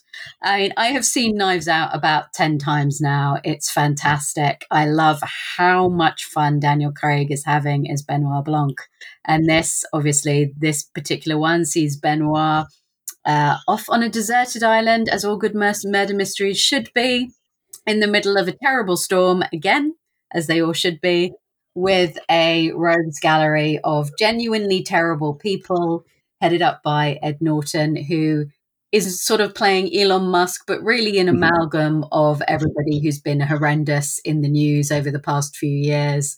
It's been very funny watching everybody get very furious over the fact that he's supposedly playing Musk when Rian Johnson has said, actually, he isn't. But the fact that you're all claiming that he's he's this idiot billionaire says more about you than it does about me. And he has to solve a murder, and it is it's too long, which is a recurring theme. It needs a good 20 minutes shaved off it. There are some super indulgent cameos, but it's great. I mean, Daniel Craig is just having so much fun. He went on a bit of a journey with Bond. He clearly wasn't enjoying himself. Before Bond, he was always a great character actor. And I think people really forget that because he just got sort of stuck into Bond for so long.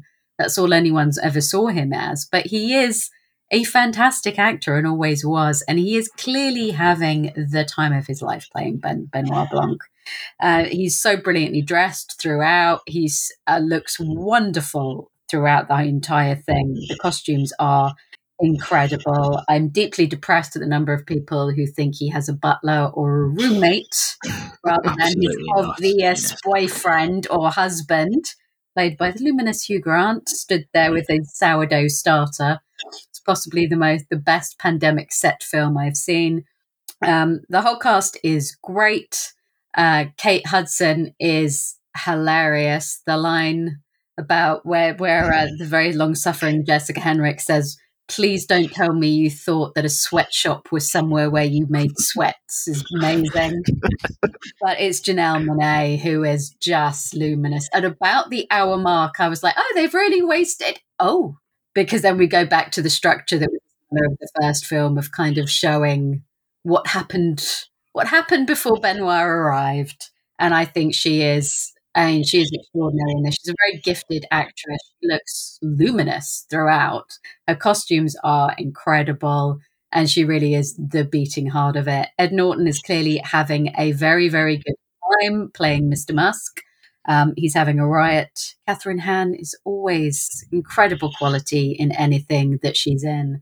And I really do love Dave Bautista. I feel that he is doesn't get enough credit for the work that he does. I think he was he's been brilliant in a lot of things I've seen him in. I'm going to be intrigued to see him in the new M Night Shyamalan.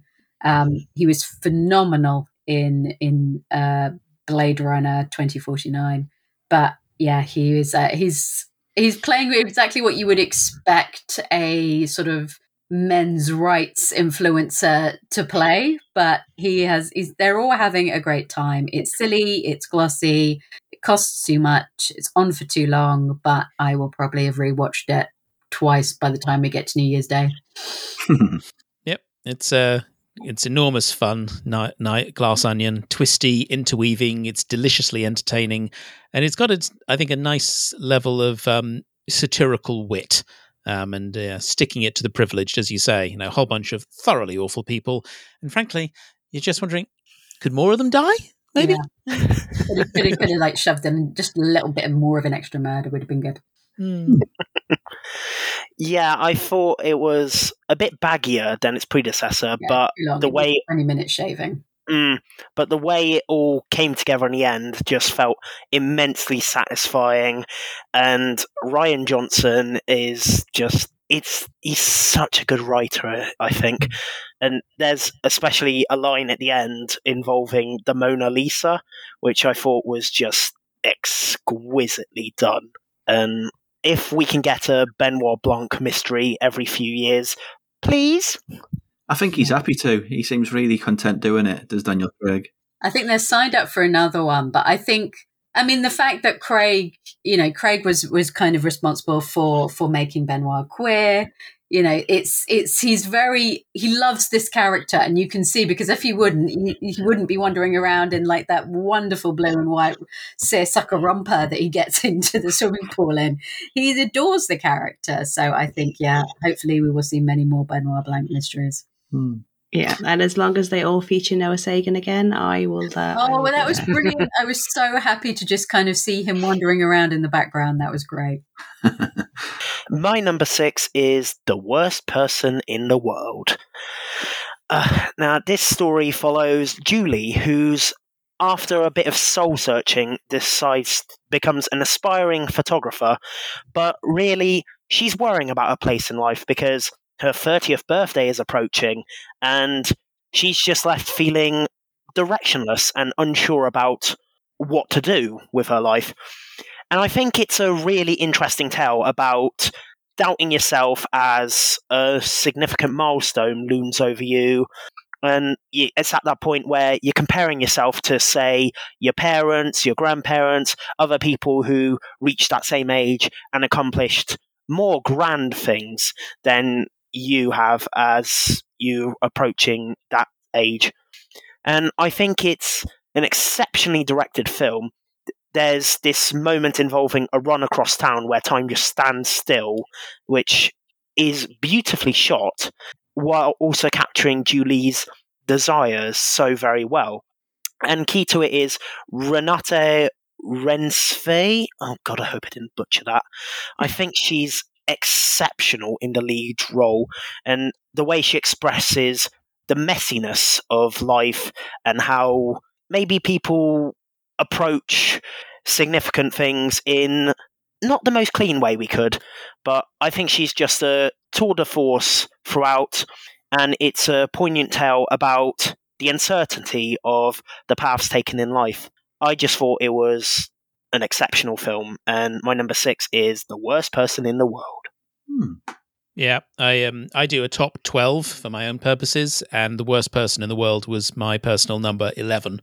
Um, yeah, it's whimsical yet scabrous, sentimental but honest. It's beautifully observed, and it's this fantastic. And as I think the word you used there, James, meticulous is absolutely right. It's a meticulous portrait of the messiness and the complexities and the contradictions of career, relationships, family, and uh, so much. It's notable, I think, that several of the films that we have um, been highlighting are those that, hey, guess what? They're about life and all of the nuttiness that comes along with it. Yeah, it's it's superb that one. Hmm. Uh, number six, Vincent. My number six also takes us back to the beginning of the year. I had to check it um, did actually get its UK release on the 21st of January. Um, is Nightmare Alley, Guillermo del, Guillermo del Toro's update um, of um, a much uh, uh, uh, of a novel and an earlier um, of an, and an earlier film, co-written by, by del Toro and Kim Morgan. Um, Nightmare Alley concerns a, a grifter played by Bradley Cooper, and he works his way from low ranking carnival worker to a lauded psychic medium. Um, and then he encounters a um, psychologist who's bent on exposing him, played by the magnificent Cate Blanchett. And then we move into areas of contract of confidence tricksting and um, potential heists and you know what can we do with the, with the what can we get out of the very wealthy um, and what we have in Nightmare Alley is it, it's a modern noir. It takes um, what you what filmmakers would make in a, in a film noir, um, or what we now refer to as film noir from the 1940s and 50s, but updates it where we've got modern sensibilities and you can push the boundaries a lot more. Um, and it works in something that it, it is sumptuous and it is suffusive. It creates this really tactile, um, kind of sleazy world. It's the, the detail and the style is both ravishing and immersive. Um, and I felt myself, you know, just totally absorbed into this world throughout. Um, and despite, and you know, and felt a little bit like, oh, this feels a bit icky here, but what the hell? I'm enjoying it, so I'm going to stick with it. Um, it's you know, so it's got fantastic um, tale of deceit and deception and dark desire. Um, cracking cast. I mentioned um, Bradley Cooper. We've also got, uh, and Cate Blanchett. There's also Willem Dafoe, Toni Collette, Richard Jenkins, Rooney Mara, Mary Steenburgen, Ron Perlman, of course, um, David Strathern, Strathairn um, Peter MacNeill. Um, it's a really remarkable um, cast there, all assembled and delivered with the same, with the sort of um, all-consuming cinematic quality that we've come to expect from Guillermo del Toro um, yeah, it was absolutely wonderful um, experience that I really need to venture down Nightmare Alley once again. Methinks that's my number six. Hmm, not the Guillermo del Toro I thought you would have went with, but he's had a busy year. Yeah. So there we are, concluding my ten to six with my illustrious and fantastic guests. I now hand back over to the proprietor of Pop Screen, Graham. Yes, for our half of the show, I've been joined by Cliff. Hello. Oliver. Hi. And Andrew. Evening. So, without much further ado, uh, does anyone in particular want to go first? So, my number 10, um, I thought because this is going out on the pop screen feed, I'd try and find a little musical connection for each of the list, each of the films on my list here. So, we appreciate uh, we, the effort. Well, well, I mean, I, well, you decide after I've said it. Uh, number 10, um, is Broadcast Signal Intrusion, which stars, of course, Harry Shum Jr., which is a bit like Harry Connick Jr. So, you know what I said? Like. Effort. Yeah. Um, so it was on lots of people's lists last year, I think, because it played quite a few sort of horror festivals uh, towards the end of 2021. But it actually came out in February this year, or sorry. it's, too late to say this year, isn't it? It's now. Yeah. You know what I mean? It came out in February 2022. It's brilliant. It's, it's a really creepy kind of 70s paranoid thriller uh, kind of movie about a guy who um, dis- well, he, he hears about various broadcast signal intrusions inspired by the Max Headroom events in wherever that was. Can't remember Canada. Um, I think that was an American thing. Yeah. Um, uh, oh yeah, yeah, Philadelphia or something perhaps. Anyway, um, investigates and um, yeah, winds up in a whole world of weirdness. It's really good, scary. Probably the scariest mm. film on my list, actually.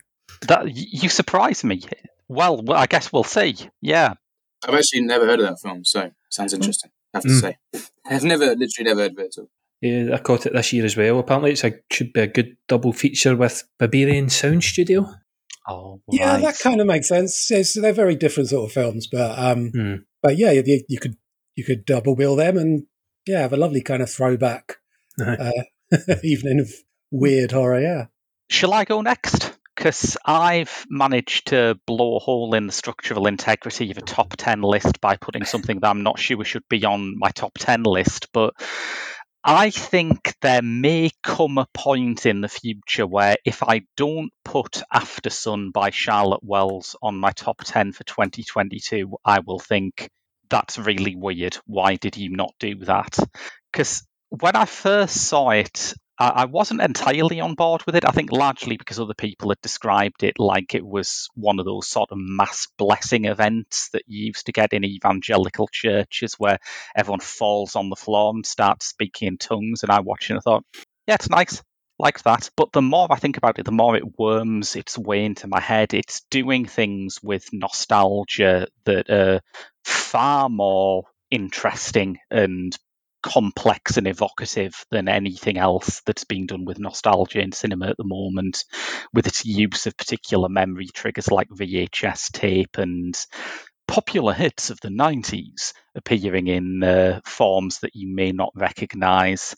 And I also quite like the fact that it's a film that reminded me quite strongly of Alain Resnais, uh, that seems to have done gangbusters business. Like you, you can put this in front of people who don't normally watch quote unquote art house films, and it seems to really work for people. And it just reminds you that actually if you've got something that's emotional enough and that has a theme that people can relate to enough, people don't care that much if a film is quote unquote arty. You know, the mass audience can get into this stuff, and that's made me feel really happy and optimistic. So, yeah, number 10 ish, kind of, probably in the future, Aftersun. Seems to be a, a recent bit of buzz, hasn't it? I've said a lot in the mm. past kind of couple of weeks at least, anyway. Yeah. Definitely, yes. And I think that the film has attracted a lot of attention because it is in part a love letter to Paul Mescal's arms. And, you know, a lot of people are into that guy right now. But uh, like I say, the more I turn it over in my head, the more I enjoy it. Hmm. My number 10 is The Unbearable Weight of Massive Talent. Ah which is from uh, I've got it written down here. Tom Gormican, which I don't know a lot of what he's done. Uh, I had a, a, quick scan. He was involved in movie Forty Three somehow, which isn't good. Um, but this is probably the best buddy comedy movie I've seen in a long time. Nick Cage is great in it, but Pedro Pascal just absolutely steals it. Um, just as heartwarming drug dealer uh, Heartwoman cartel member. Um, there's it's just great fun. Nick Cage is going full cage within cage. Um, it's such a strange setup. There's he's basically uh, a, just a, a, brief plot is he's basically invited to the island by this cartel head of the cartel because he's a fan of him and he wants to make movies with Nick Cage. And yeah, of course. Um, and it just kind of spirals from there, but it is essentially the relationship of Nick Cage and Pedro Pascal's Javi. Um, and the two of them in it uh, together are just wonderful. There's a particular scene where they're watching Paddington 2, I think was used to uh, advertise the movie. Um, and it's just great. The the two of them just absolutely bounce off each other. You also get like Tiffany Haddish and Sharon Horgan make brief appearances. Um, Neil Patrick Harris and David Gordon Green randomly. Um, just an absolute joy of a movie. Absolutely a warm hug is maybe the way I'd describe it. I never got around to that one, but I would like to see it one day. Mm. I think it's on Prime just now. Oh, okay. Yeah, Okay. I think it's on Prime. Worth well worth your time, and it's yeah, it's just a great great fun. So we come to you, Oliver. My number 10 is Hong Sang-soo's In Front of Your Face, South Korean film, which is actually the second film he's made this year with an actor called Lee Hae-young. Plays in this film a sort of middle-aged woman who returns to South Korea from America and attempts to rekindle her acting career. And Hong Sang-soo actually technically released four films in 2022, although I think this is the only one that actually got a UK release. The other ones, I think, have only been released in America or at um, film festival, which is, you know, a shame because I've- seen a few of the, the non-UK release ones and they are also very good. Um, he's released, I, I think, maybe 10 films in the last five years or something. He's on on an incredible work rate. And um, this was one of the films he made uh, in, in like sort of COVID uh, restrictions. And you can tell, you know, it's very basic. There's like five characters, just the, the same camera angle every time. It uses this like really, really old digital camera, which kind of like has this like weird effect where like things aren't in focus properly and like the backgrounds are like weird colors. And um, yeah, you can tell it's been done on a on virtually no budget. Um, but it's very realistic, uh, very talky, very enjoyable. Hong Sang-soo, I think, is one of those directors where if you like one of his films, probably going to like them all because for better or worse, they are literally all the same, essentially. Um, and yeah, I really liked it, and uh, hope the novelist film, which will go on to sort of things that didn't make our list. Um, I, I saw that, and it hasn't come out yet, but it's it's really, really, also really, really good, and hopefully gets a, a UK release soon, um, as with any of his other films that haven't come out yet. but I'm Nice. su- I, I think by the time they get UK releases, he'll probably made about three more films that will be out in America. So A man dedicated to make the end of year lists as challenging as possible for his fans there, I think. Yeah, I, I saw some lists where um, like one of the one of the websites I've done some write I've started writing for recently. Um, I think all three made the top twenty five. Right. So So is there uh, Takashi Miike? Is you know like 120 movies or something he's done, and yeah, Yeah, crazy like that. breakfast. I don't think he's I don't think he's as prolific as Takashi Miike, but um, I, I, think I, it's Who is? although certainly up there, definitely. I didn't recognise the name actually, but he made uh, the, uh, the one film of his I have seen is The Woman Who Ran. That's really good. Back over to you, Cliff, for number nine. Uh, yeah, so my number nine is The Innocents, directed by Eskil Vogt, which is an anagram of Tori Amos, if you squint. um, That's a much better pop screen connection. I love that. um, okay, so this film is about well, it's kind of like a uh, an art house superheroes film. It's about uh, four young children who find that they have kind of tele- telepathic, psychic connections and superpowers, um, but they're bad. They're bad people, or at least one of one or two of them are. The performances are so good out of these young children. It's as if Celine Sharma, who also has that that power, it's as if she used the, that power for evil. Um, it's really good. It made me wince a lot. The violence, for some reason, the just. I mean, I don't even like kids, but watching children being violent to each other in really nasty, brutal ways it really makes me wince more than when you see adults doing it in films. And it's so easy to. You can imagine, like, if there's a Hollywood remake, them just not even bothering with the children thing and making it about teenagers in a high school instead. It would be the easy, lazy option, um, but it would it would kill it. So that's The Innocents, my number nine. My number nine is a film that I suspect we'll hear a fair bit about on either this or Rob's half of the recording. It's uh, Everything Everywhere All at Once by Daniels. There are two of them. They're called Daniel. They are Daniels. uh, really pleased that I saw this before it became this sort of weird football to kick around on film Twitter. As far as I'm aware, there's like a there's a great anxiety on film Twitter about whether the fans of this movie are uh, too like earnest or too excited about the film they love, and it's like, have you ever loved a film? it's sort of what you do. I, I, was not sure how well I was going to click with this when I was watching it. The beginning is very hyperactive. The fact that one of the co directors discovered he had ADHD by making this film is the most utterly logical piece of movie trivia I've heard this year. I think what really makes it work for me is two things. Firstly, the sheer construction of it. I mean, every apparently stupid throwaway joke that happens at the start turns out to be like intimately connected to how the film ends and it's a really ingenious piece of structuring that i really admired. And the other thing is of course the performances uh, it's great seeing Michelle Yeoh have a role where she gets to do absolutely everything, you know, that we know she can do. She gets to be funny, she gets to be emotional, she gets to sing, she gets to beat the living shit out of a whole room full of people armed only with a stapler. You know, it's it's everything that you want from a Michelle Yeoh role, uh, but also the people around her are great too. Big shout out to Stephanie Hsu as her daughter, who I think we'll be seeing an awful lot more of. And yeah, I don't care if it's not cool anymore. I really enjoyed everything everywhere all at once. Number nine. It's um, there are things about it I like. Um, probably most notably Michelle Yeoh's performance. Um, she's great screen presence, but it's not my sort of thing at all. That whole multiverse thing, I just couldn't help just see how many. When you've got infinite infinite universes, it just means there's infinite plot holes.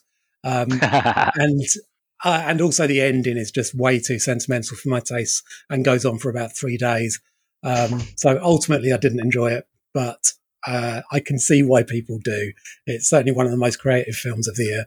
Andrew, my number nine is a Disney Plus horror, but not that one. Um, uh, it's Fresh, ah. which stars Daisy Edgar Jones as Noah and everyone's favourite metal armed assassin from the MCU, Sebastian Stan, as Steve. This was a really well marketed movie. I think it was one of the earlier ones of Disney Plus, maybe starting. Obviously, they've got Star Play over here, whatever it is, the, the segment of the Disney Plus app is over here. But it was them fully kind of advertising the more adult side mm. of their content on their main their main feed. It has the longest opening sequence before the title, I think, that I've seen for a, a, very long time. I think it's maybe about half an hour in before you actually get the title of the movie. Basically, because it becomes a different movie from what you've been watching for the first half hour. Um, it starts out as a rom com, and Edgar Jones and Sebastian Stan are fantastic together in it, great chemistry. Um, and then it becomes something completely different and weird and disturbing. Something that is, I think, I think the themes of it have kind of crept up in a few movies this year. Um, but it's also interesting as well. This is the the first one in my list anyway that is good. It's a female director and female writer, so it's maybe written from a more aware perspective of the subject matter. As out there as the subject becomes, there is that kind of um, underlying understanding of leading in to. I'm trying not to give it away. It's really difficult yes. to kind of describe. I don't know if you've seen it or not. Um, but yeah, I thought it was fantastic and a really, really interesting take on something that can be quite well worn. I think at times as well. Hmm. I I really enjoyed the first half hour before the opening title. it, it, was it, it, sort of leans into realism and uh, believability, and then as soon as it shifts into horror mode, um, it not just becomes unbelievable, but I felt like the director and the script didn't actually care what was happening to the two main characters in it. Mm. Um, it was very kind of flippant, more interested in needle drops and you know memeability. Uh, I found it; it just wound me up in the end. Um, uh, so a film that just fell out of my fell outside my top ten. Um, a wounded fawn, a fawn, even a wounded fawn does the exact same premise, much better in my opinion.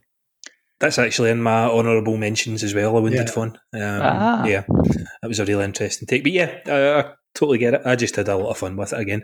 I think i am looking at my top ten. It seems to be. I'm going to say I had a lot of fun with this. I think after after the last couple of years, we have all learned the right to have movies that we can have a lot of fun with. Yeah, exactly. Oliver, you're number nine. An interesting one for me um, because it's a director who I never thought I would ever say anything positive about, let alone include them in a top 10 list. But my favorite, or my ninth favorite film of the year is 13 Lives by Ron Howard, um, which is the fictional adaptation of the uh, Tham Lung Leung cave rescue in Thailand, um, which was a documentary a few years ago. I had heard, I had a few a few friends who had have seen this and all said it was um, actually really great, um, even though it was it's by Ron Howard, who is just you know without without being too mean, just an absolute terrible director for most in most instances. I've from what I've seen. Um, but yeah, this film is is really good. Actually, I think the thing that's good about it is that Ron Howard is one of those directors who just like tries to make everything as sentimental as possible. It feels really manufactured. Um, but this story kind of has a natural sentimentality to it that doesn't feel cheap because it's about sort of this heroic story. Um, Mm. and also the, the, the, the second reason why this film I think is so good is that the cinematography was done by, can't again, it's a, it's a name I'm not going to be able to pronounce. Sayombhu Mukdeeprom, who is the DP for another name I can't pronounce, Pichipong, don't know how you say it. Apichatpong Weerasethakul. Might be hearing yes. that name again Yes, later well, you on, will I think. definitely be hearing that name again from me, Spe- specifically me. But um, I think Okay. I think in most he's called he says called himself Joe. Actually, I think most Yes. English Yeah. Um, yeah, he's the DP for him, and he makes the film look beautiful. Um, you know, lots of incredibly, you know, shots that you would find in one of his films kind of leak their way into this Ron Howard film, which which often feels very strange. You know, it has these kind of it's kind of dreamy sequences of, of Thailand and these caves and all these like sort of ca- captures everything so beautifully. Um, and the performances are great, the score is great, the story is just you know it's an interesting story. Um, many I, I've seen a few people say it feels like a Clint Eastwood film, which I would not you know I wouldn't argue with that. It does kind of have that very matter of fact kind of feel to it. You know, like it has. It's just like it's a very sturdy, well made, well looking film. Uh, it's not doing anything out you know anything crazy, but it's just incredibly well made, really enjoyable, and also has a you know it's hard to not feel emotional when you see these terrified kids like pulled out of the water and it all works. Yeah. So yeah, Mhm. that's I you know it's I think uh, you know don't be put off by it because it's by Ron Howard. That's that's all I would say. I am very enticed by the prospect of Ron Howard with a touch of Apichatpong Weerasethakul. That's Yeah. a fusion cuisine we never knew we needed. He seems to be Ron Howard. This this kind of aggressively. I think I heard a phrase ag- aggressively three star movie maker. Like, he's just a safe pair of hands that if you want something quite basic and by the numbers, but this sounds like he's actually went out. He's maybe went out his comfort zone a bit more. Yeah, I mean I, I think a, a three star director is maybe overselling it a um, considering the guy that did what Angels and Demons and the Da Vinci Code. Ah, yeah. Um, oh, I've got about them. and Hillbilly Elegy, Hillbilly Elegy, Hillbilly Elegy two years, like three years ago as well, which is notorious boy. now because the uh, writer of the book is actually a Republican senator or congressman. yes, yeah. Um, but this this film makes up for it. Hmm. All the terrible things Ron Howard has probably done. It's, this film is, yeah, I, I, I don't know. Maybe maybe there is secretly Ron Howard is really great, but I don't know if it's just a look. Like, Maybe he's just had the wrong cinematographer all these years. So, back to Cliff for number eight. Um, and my number eight is a film that could genuinely be a pop screen film. Oh, Um, yeah, genuinely. So no jokes here. Uh, Peter Strickland's fu- uh, fl- Flux Gourmet. Flux Gourmet. I mean, he's he's he's cast a couple of um, Greek weird wave stars in this one, and accordingly, it's his maddest film yet, and that's saying something. it is. It's, it's about a group of um, musicians ish who work with food and cookery uh, to create their. It's, it's as if I don't know if you've ever seen the comedian George Egg, who does stand up about using kind of household objects as as cooking implements. You know, hotel room uh, objects like a you know hotel kettle, a trouser press, things like that to make make a nice dinner. It's as if uh, George Egg decided to go down the route of Einstürzende and Einstürzende Neubauten rather than stand up comedy. Uh, that's what this group do. Um, they're followed around by a um, a Greek journalist who seems to be writing an article on them, but is dealing with massive flatulence problems. There's a rival group that are kind of using terrorist tactics to try and push um, push this group out of their residency. The whole place where it takes place is run by uh, Gwendoline Christie, who is dressed basically in huge dresses to make her look like an absolute giant. Um, she, she's very sexy in it. It's all very weird and very funny. It's totally not for everyone. I don't know who it's for, but I liked it a lot. And um, it's got, I mean, it's got some mad. Gwendoline, Gwendoline Christie saying lines like, "Just indulge me on the flanger, please." I, it's, it's great. I love Peter Strickland. I'm glad. I'm glad you ended on that note because I, I, was going to say I was sold on this film from the moment I saw the trailer and heard how Gwendoline Christie pronounces the word investigation. She's amazing in it. She had a small role in in Fabric. Yes. Um, and which she was know, also great in. which she was amazing in, but now she's really been, you know, promoted. She's been, uh, you know, given a good promotion to a, to a major role. For my number eight, I mean, I realise it may not always seem like it, but I am very alert to the danger of falling into self parody. So when someone makes a film about David Bowie, I need to have a solid reason to put it in my top 10 of the year. Uh, and happily, Brett Morgen's Moon Age Daydream is just really, really good. It's not the kind of documentary that attempts to dig up new information on Bowie because what could there possibly be in the vaults after the past few years? It's more trying to do two things. Firstly, an evocation of his imaginative world. We see clips from Metropolis and In the Realm of the Senses and all of the other extraordinary reference points that he brought into his music and other work. Uh, we hear him talk about his beliefs about everything from rock stardom to the existence or non existence of God. Um, and we also just get a sense of Morgen's own personal response to this music, really. It's far more visually inventive than any rock documentary I've seen. It's definitely trying to be the Morgen version of Bowie's life rather than everyone else's. And in doing so, I think Brett Morgen, who's made some fine films in the past, has uh, really put the seal on himself as a, a completely unique documentarian. I think it's opened new possibilities for what music documentaries can be, and it's a field that Lord knows could do with a bit of innovation. Reminded me slightly of Julien Temple at his most collagey, you know, when he's doing stuff like The Ecstasy of Wilko Johnson, where he seems to want to cram every single influence, every social influence, every artistic influence, every autobiographical influence everything has to go in the film. And I really like that. I think it's much more interesting than hearing someone talk about, you know, how, uh, well, this album didn't sell well at first, but it picked up in America after. Yeah, don't care. Bring on the clips of Nosferatu. That's what I say. Uh, that's Moon Age Daydream, which is my number eight. I really, really want to catch that. Like, I'm not, Bowie, I'm not a huge fan of. Like, I pick up on all the kind of major hits. Mm. It was more my dad was huge on him. It was his favourite artist ever, still is.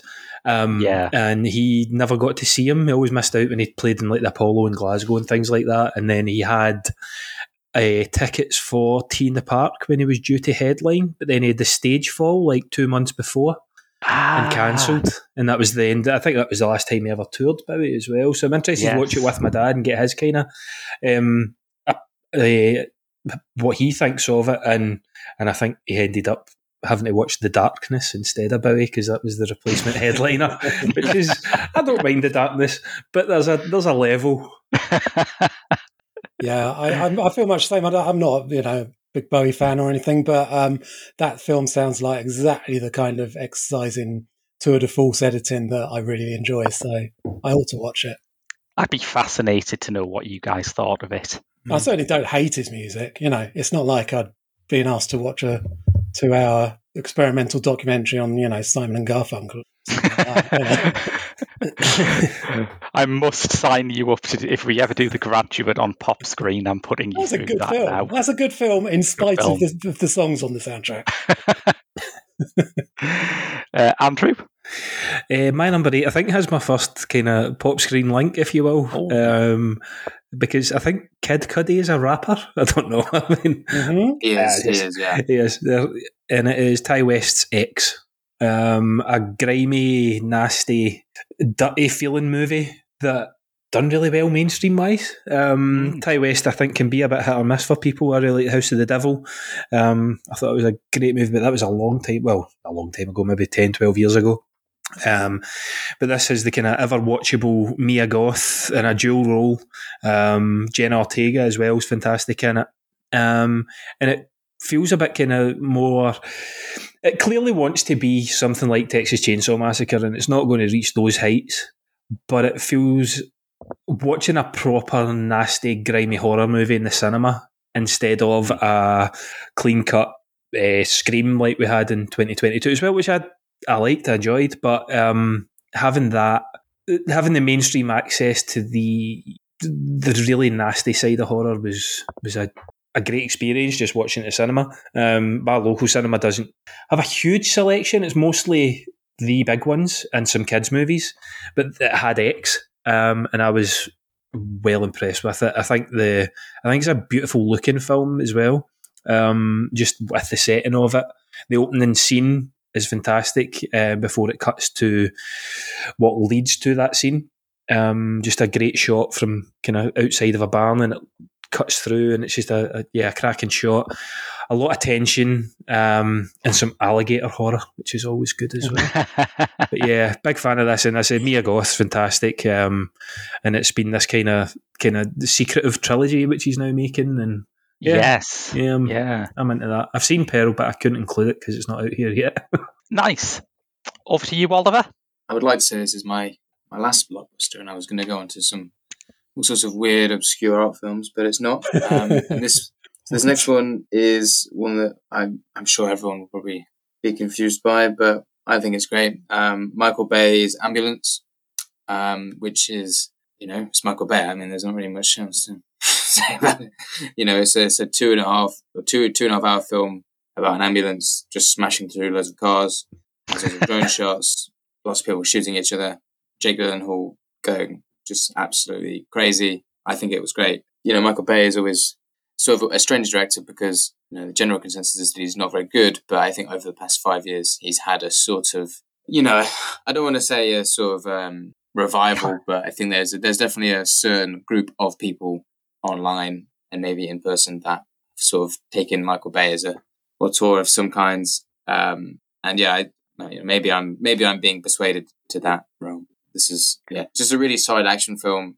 You know, there's no as as as was previously with Thirteen Lives. You know, it's not doing anything particularly different or crazy. It's just a really solid.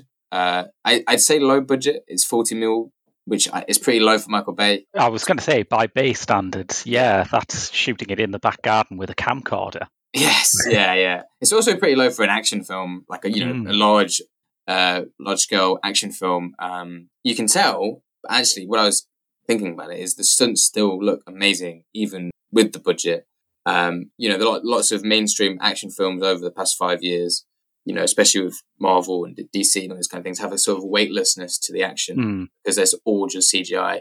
And watching Michael Bay take an ambulance and just smash it through a bunch of cars, knowing that the cars are real and everything is actually blowing up, is is something that I think you know you feel, feel a bit starved and definitely offers something I think that kind of been missing from it, just an action film on a on a large scale.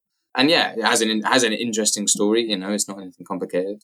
Um, and there's a there's a there's a great scene where they um it's kind of like a needle drop moment where they they, they both put AirPods in and they're like driving this ambulance and they, when they, whenever the scene cuts away the music dies and then as soon as it comes back the music comes back on because they they're listening to it and there is just you know lots of clever little filmmaking moments like that.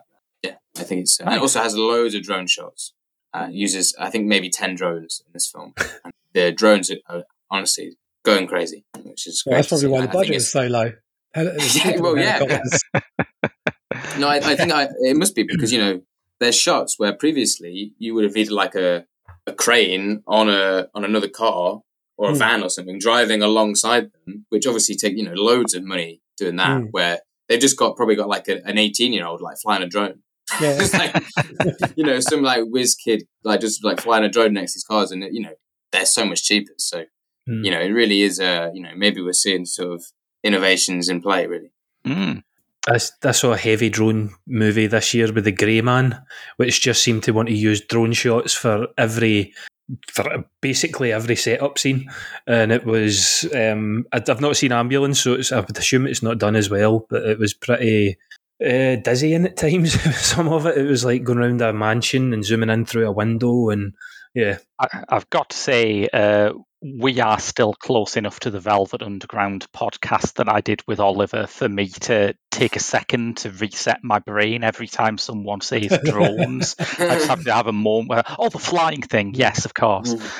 I would Yeah. like to see a moratorium on those shots uh, directly above a car driving through a forest on a windy road.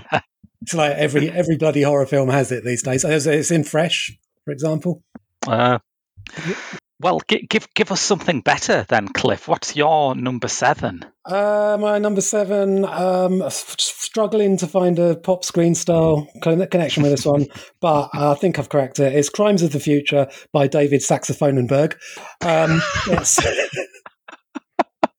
um, now, as soon as this started, I was I just got huge throwback vibes to his Naked Lunch Existence era, and you probably have to be predisposed to really liking that stage of his career to to get to get what you can get out of Crimes of the Future because it's it's just like those films really. Um, the uh, the production design, the weird organic um, furniture and things like that. Um, it's about a guy who a performance artist. He's, he sort of suffers from or is exploiting his accelerated evolution syndrome, which means he grows extra organs and they can be removed in in uh, kind of uh, theatrical performances and he'll just grow new ones for the next time. Uh, and this brings him to the attention of some shady uh, organizations. There's some, I I don't want to spoil the best revelation in it because it's, it's so good. it's just, it all makes sense. It makes absolutely perfect sense in our kind of environmentally conscious world, but it's just so out there that only, only a, a, a I'd say a Cronenberg, only a Cronenberg, either of them could really Mm. come up with it. Um, you know, surgery is the new sex is the is one of the slogans of this film. Just like you know, the yeah, the whole new flesh thing back in the Videodrome days. Um, I mean, it's just classic Cronenberg. It's it's great. I loved every minute. It's the only film I've ever seen which contains a scene which could be described as autopsy sex game, which Yeah. is it's important to celebrate innovation in cinema. I think. Absolutely, yeah. Yeah, I I have this film um, much higher up my list. I saw Cronenberg for the first time this year. Actually, I'd never seen a Cronenberg movie this year. Oh, last marvellous. year, sorry. Yeah, I done an episode um, with Amber from the Hornbird Fire podcast, and she picked Cronenberg as a director. So we discussed um, The Fly, Videodrome, and Crash, and it was interesting. Yeah, first time for me. Bangers. I'd say they're Yeah. the best films actually. I have a hot take that David Cronenberg has not released a single bad film. Someone can can argue that with me that until until I die. I, I, I've I seen I've seen all of them, and I don't think any of them are bad. So I didn't enjoy Cosmopolis or Eastern Promises. But Oh, Eastern Promises, that's I've seen surprising. I can I can see Oh, people not like Naomi Watts. Cosmopolis. Naomi Watts is so fucking bad in Cos- in um, Eastern Promises. She There you go, The whole the, the, the spa scene makes up for anything Hmm. anything that she does. The spa scene is incredible. Yes. Yeah. I, I wasn't massive on Crash, but I think I'm Oh. I stand alone in that. Well, Like, I I, didn't hate it. I didn't, it wasn't Cra- like I was against it. But out of the three, it was my least favourite. Yeah, I, I think Crash is maybe the one where you have to have more of a sort of investment in his ideas. Whereas what, what I love about Videodrome is it works if you you know are fascinated by Cronenberg's kind of philosophy, and it works if you just want to see something that's fucking nuts. Mm. It's, Plus- it's got both ends of the spectrum covered. Yeah. Plus, it's good to see uh, James Woods in pain, which is always a good thing nowadays. yeah, playing himself in that movie, isn't he? Yeah, pretty much. Yeah. Uh, my number seven, Andrew has introduced us to uh, some retro sleaze with X, and now I'm bringing it back up to the minute with Pleasure, perhaps the greatest movie directed by a Swedish woman called Ninja. Uh, it's the debut film from Ninja Thyberg, tracking the career of a young woman who uh, from Sweden who goes to America with a dream of becoming the next big porn star. And the results are interestingly ambiguous. I think Thyberg's take on the porn industry to me seems to be that it's a bad system rather than any kind of a moral condemnation. There are good days there. She meets good people there. There is even sometimes some good sex, but the the system is the focus of what criticism exists in the film. The way that it takes people who were mm, in Bella, the heroine's case, too young to really have a sense of their sexual persona and what their limits are and forces them to push past those limits for profit and to commodify your screen personality. But, you know, if you watch it and think, well, hang on, uh, exploiting attractive young people in the service of making a lucrative screen personality isn't a million miles away from what movies do. Uh, I think Pleasure has you covered there anyway. Thyberg says that it's, it's a, ultimately a Marxist film about the compromises we make in order to work and earn money to survive uh, that happens to be set in the porn industry. And I think there's something there. I think there is a, a degree of flexibility and ambiguity to it that I have not previously seen in a film with this subject matter. Films about the porn industry tend to be either pro or anti, usually anti, and this feels much more like a character study. It feels observed, it feels real, it is sometimes very disturbing, it is sometimes very moving, and it just feels like a massive leap forward in you know, in, in covering that territory responsibly. I thought it was terrific. Um, it's strong. It was going to be distributed by A24, but they wanted an R rated cut. And Thyberg said, lol, no, because an R rated cut of Pleasure would be like about eight minutes long.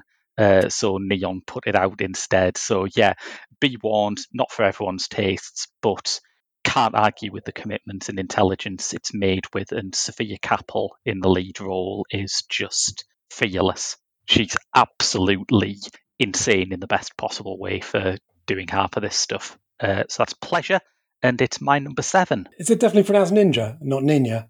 Oh, you've spoiled it for me now. I want it to be ninja. I want to believe. It's When you said ninja. It's ninja. I just I just thought of Die Antwoord. That's what I think of. I was I was like, hold on a minute. What? No, uh, not Die Antwoord. Uh, although we did do Chappie for Pop Screen recently, so yes, I'm I'm uh, been experiencing the other ninjas screen output as well. Uh, Andrew, Um, my next one is my number seven is possibly the only found footage one that we might discuss. Um, it's a Shudder original and it's Deadstream, um, which was from Joseph and Vanessa Winter, both writers and directors.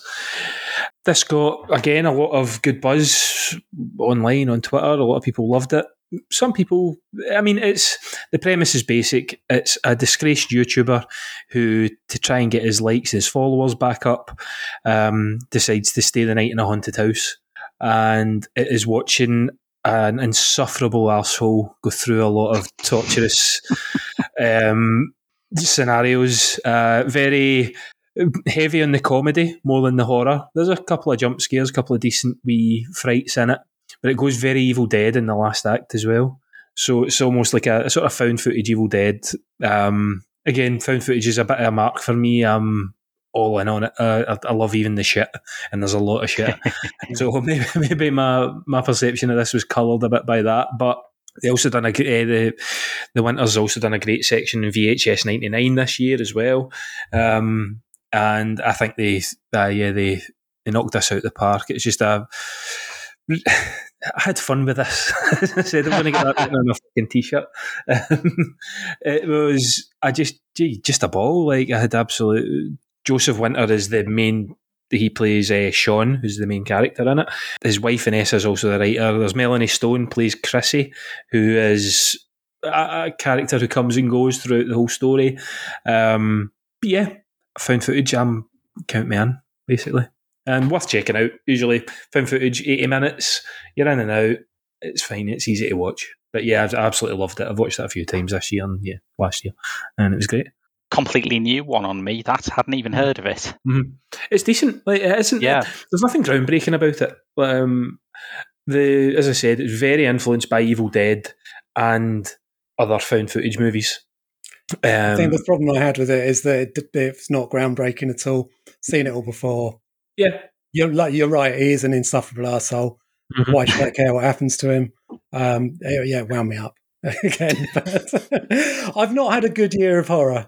no. I was no, going to say, I though. did not. This is not the kind of content that I expected from you with your. My- Uh, My my five favorite horror films of the year are all great. Every pretty much everything else I've seen in the genre, uh, I have either reservations about or were absolute just total shit.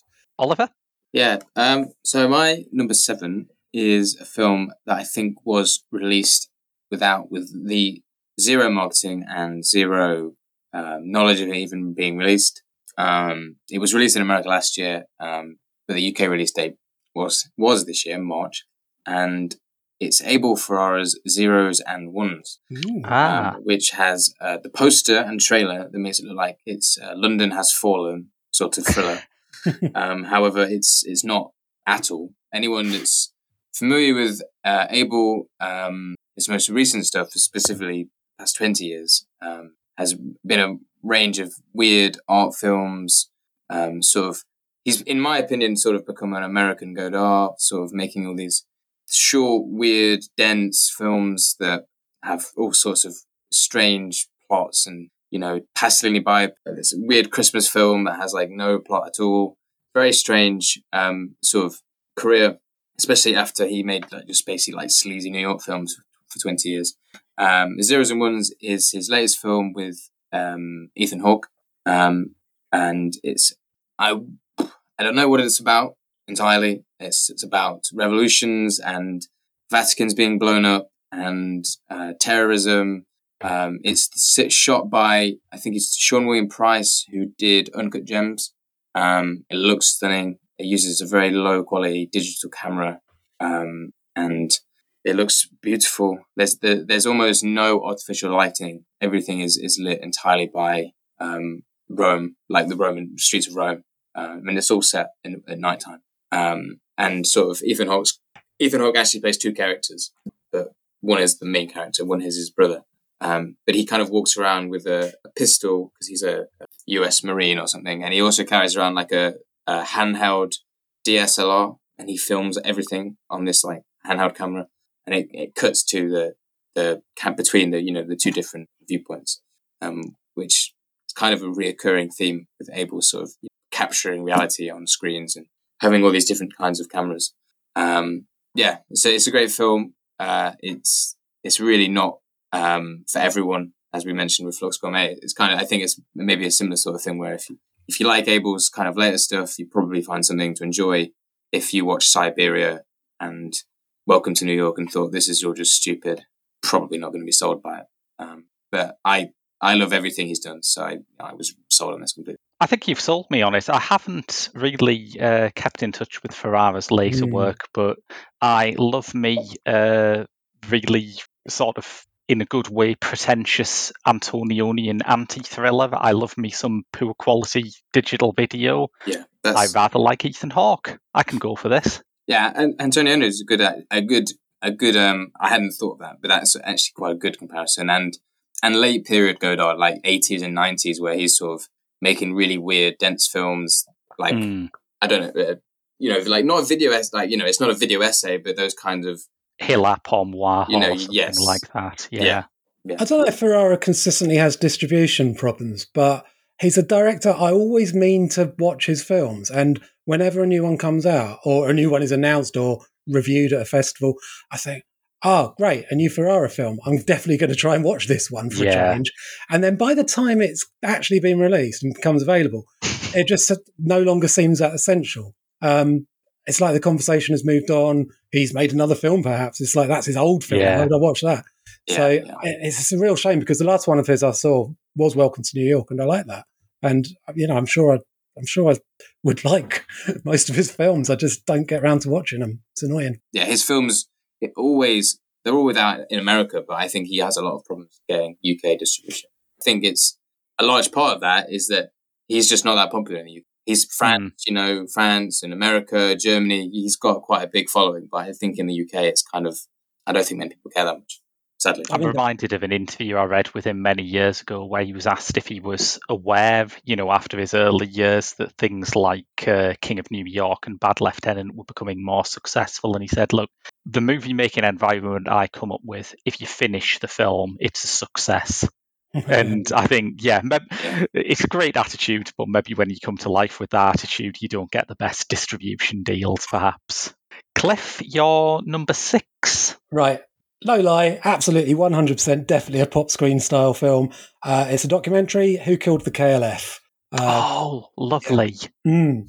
um, so it's now the, the KLF are an odd group. Um, when I was, you know, younger, and they were they would pop in and out of the charts and have great big hits and disappear again for a few months or a couple of Mm. years, or whatever, and then just re- reappear under a new guise, uh, do something else mad, disappear again.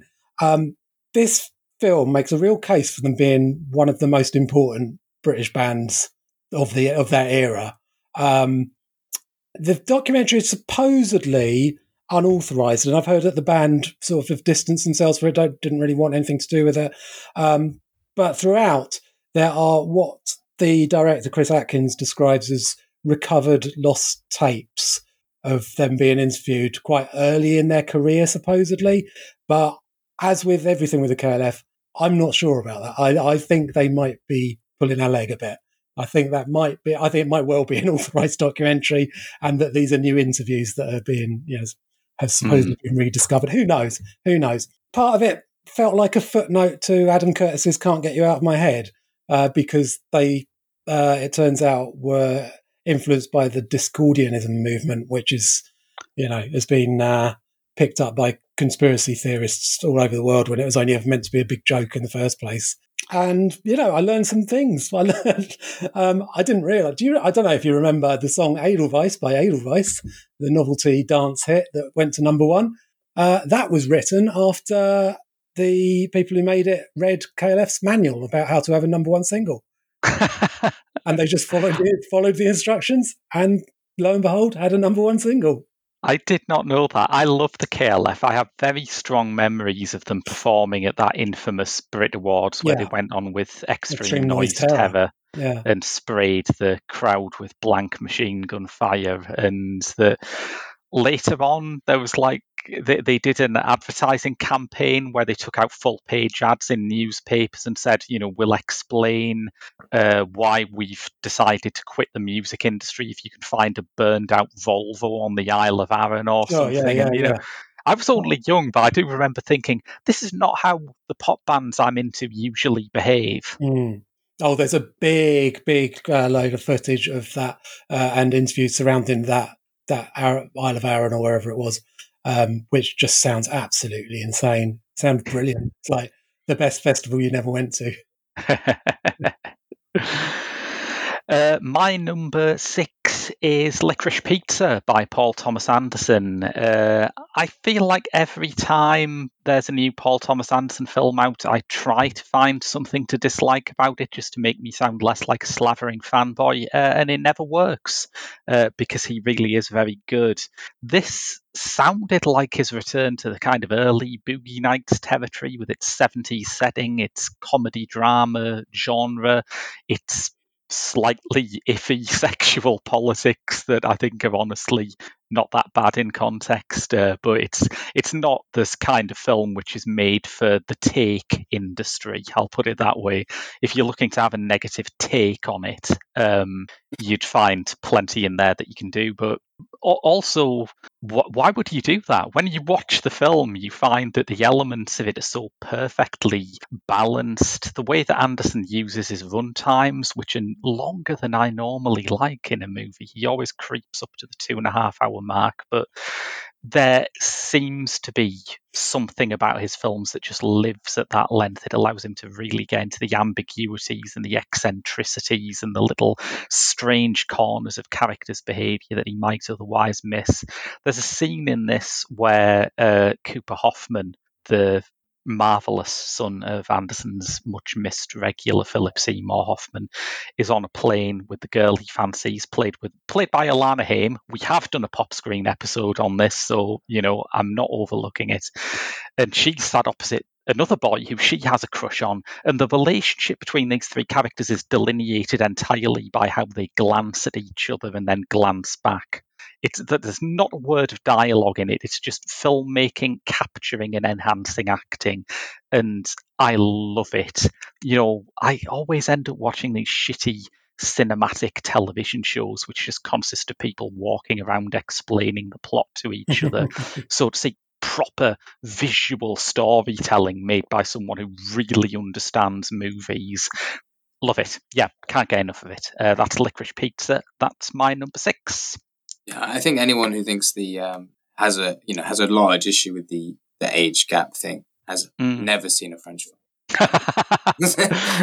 Every French film, you know, uh, there's so many. Oh yeah, I've seen many French films where it's like fifty year old man falls in love with like twenty one year old woman or something, and Mm. it's just like I just think It's, it was a bit. it's part of their culture, isn't it? We've just lost all of our French listeners, but there we go. I did say that. Well, it's certainly certainly one of the issues I have with uh, Hitchcock. Mm. Watching, um, you know, Vertigo and Rear Window can be a bit.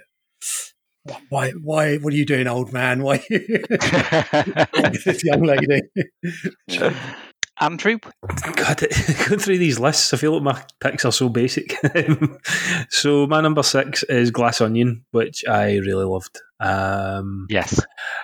seems to be a bit of discourse over it on Twitter that it's awful. And I don't know why people are going down that route. It's the second Knives Out movie from Rian Johnson, who I learned this week actually didn't even want Knives Out in the title. He was kind of championing just calling it Glass Onion, but Netflix obviously shat all over that. Um, Daniel Craig is excellent again as Benoit Blanc, absolutely hams it up. Kate Hudson is back and is fantastic in it. Her overreactions to absolutely everything, every little thing that happens. What is reality? yeah, she's just fantastic in it. Edward Norton plays Edward Norton, just a massive dickhead.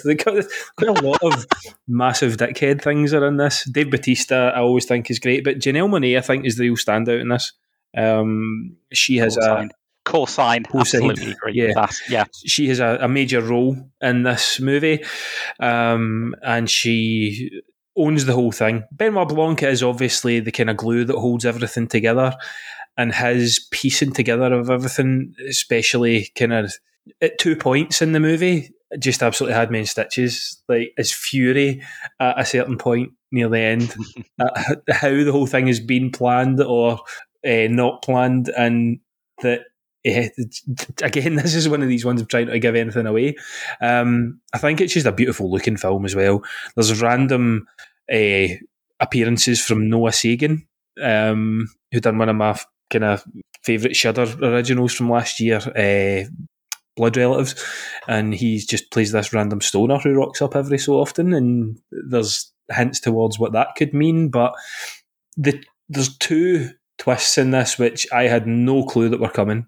Um, one that there's a reason why you wouldn't see it coming, but the second one, I just it, it, it just blew me away. Like I, I had I had no inkling as to what Rian Johnson was going at with this. It's so different from Knives Out, the first one as well. There's so much of a there was a worry that it would maybe just be a rehash of the first one, but it's completely different. And what he done really great with the first one, without getting into too many spoilers, is the twists given away in the first 20 minutes.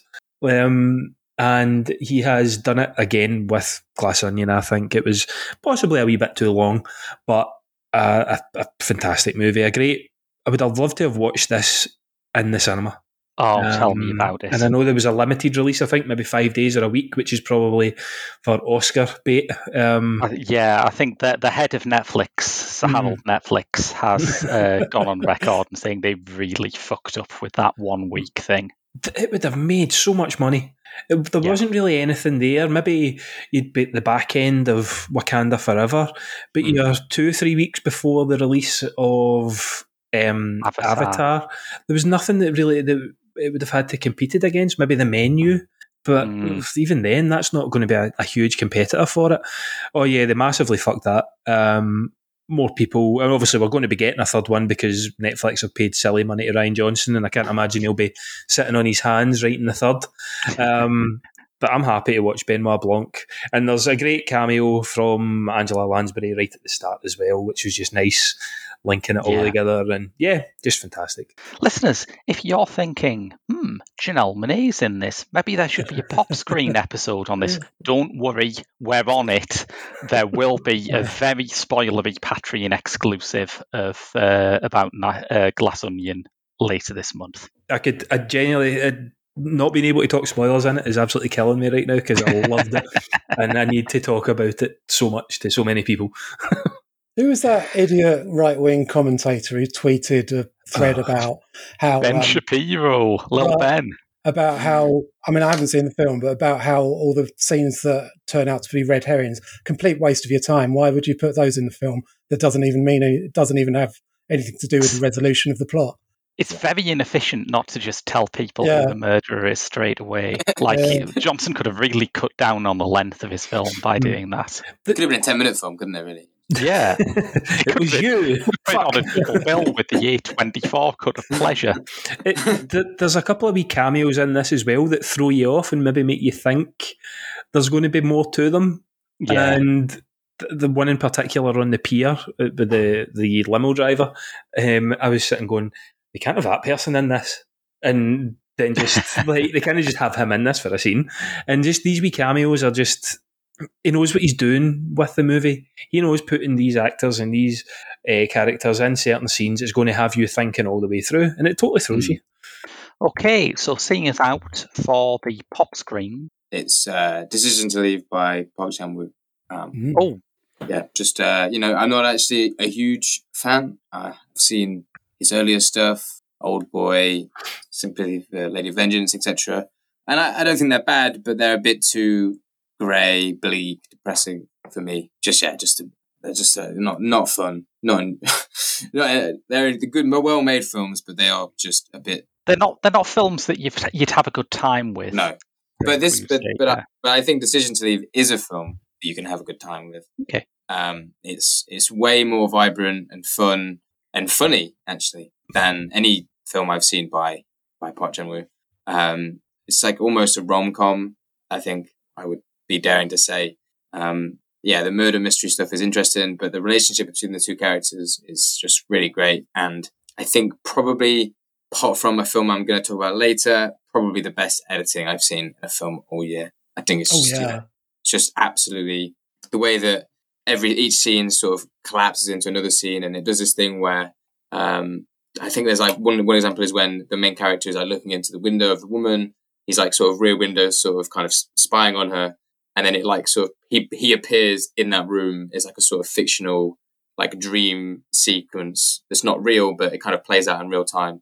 Um, has all these like you know cameras that like like you see people through cameras or through mirrors and stuff. It's all just the craft is just insane, and I also think the story is is great. Um, and I think that yeah, I, I thought it was really funny, way funnier than I, I wasn't expecting to be it to be remotely funny. Not not as a bad thing. I just you know I just didn't think it was going to be a comedy film, and I laughed a lot, and so did everyone else you know in the cinema. So I, I was really surprised by how good how much I enjoyed it. it's um very good in the way that it doesn't have to um get get rid of people's mobile phone history in order to you know make the mys- mystery element work. It actually uses their mobile phone history in a way that I've never seen before. Brilliant. Yes. yeah. Um, Yeah, I love yeah. mobile phone stuff. When he's like, there's like a scene where he's like texting um the woman, and he's like sending her like, "Are you up?" And she, he's like Mm. waiting for her to reply, and he's just like st- stood by his car, like waiting for his text. And he gets a reply, and he like, looks at it. It's just like so, I, and it taking photos on his phone and stuff. It just yeah, really, really, as you said, I, I've never seen anyone using a mobile phone like that before. Also, I don't know uh, if it's just me, but whenever I'm watching a film and I think, "Oh, this is a bit like Vertigo, isn't it?" Um, it just gives me some sort of weird kind of cinephilia uh, kind of rush of of oh, it's a bit like Vertigo, even though I know deep down what I really mean by that is it's a bit like Body Double, isn't it? But um, Yeah, it's more like body. I think I think it's probably actually more like body double vertigo because it doesn't have like a sort of you know dual identity, but it is about that sort of you know the murders, like who you know who's actually committed them, why have they been committed. I I thought it was a really interesting story actually. mm, yeah, it's a lot of fun. So that's been our 10 to 6. As I say, you can hear the rest of this countdown on Directors Uncut. Uh, find us on Twitter or Facebook or Instagram at TGS underscore The Geek Show for more on that. Uh, but until then, uh, from me, Cliff, Andrew, and Oliver, that's been your lot from Pop Screen. We will be back with a more regular episode next week, about 9 to 5. We are finally tackling Dolly. It's been an oversight for a while. Uh, but as I say, you'll hear the rest of our countdown for the year on Directors Uncut.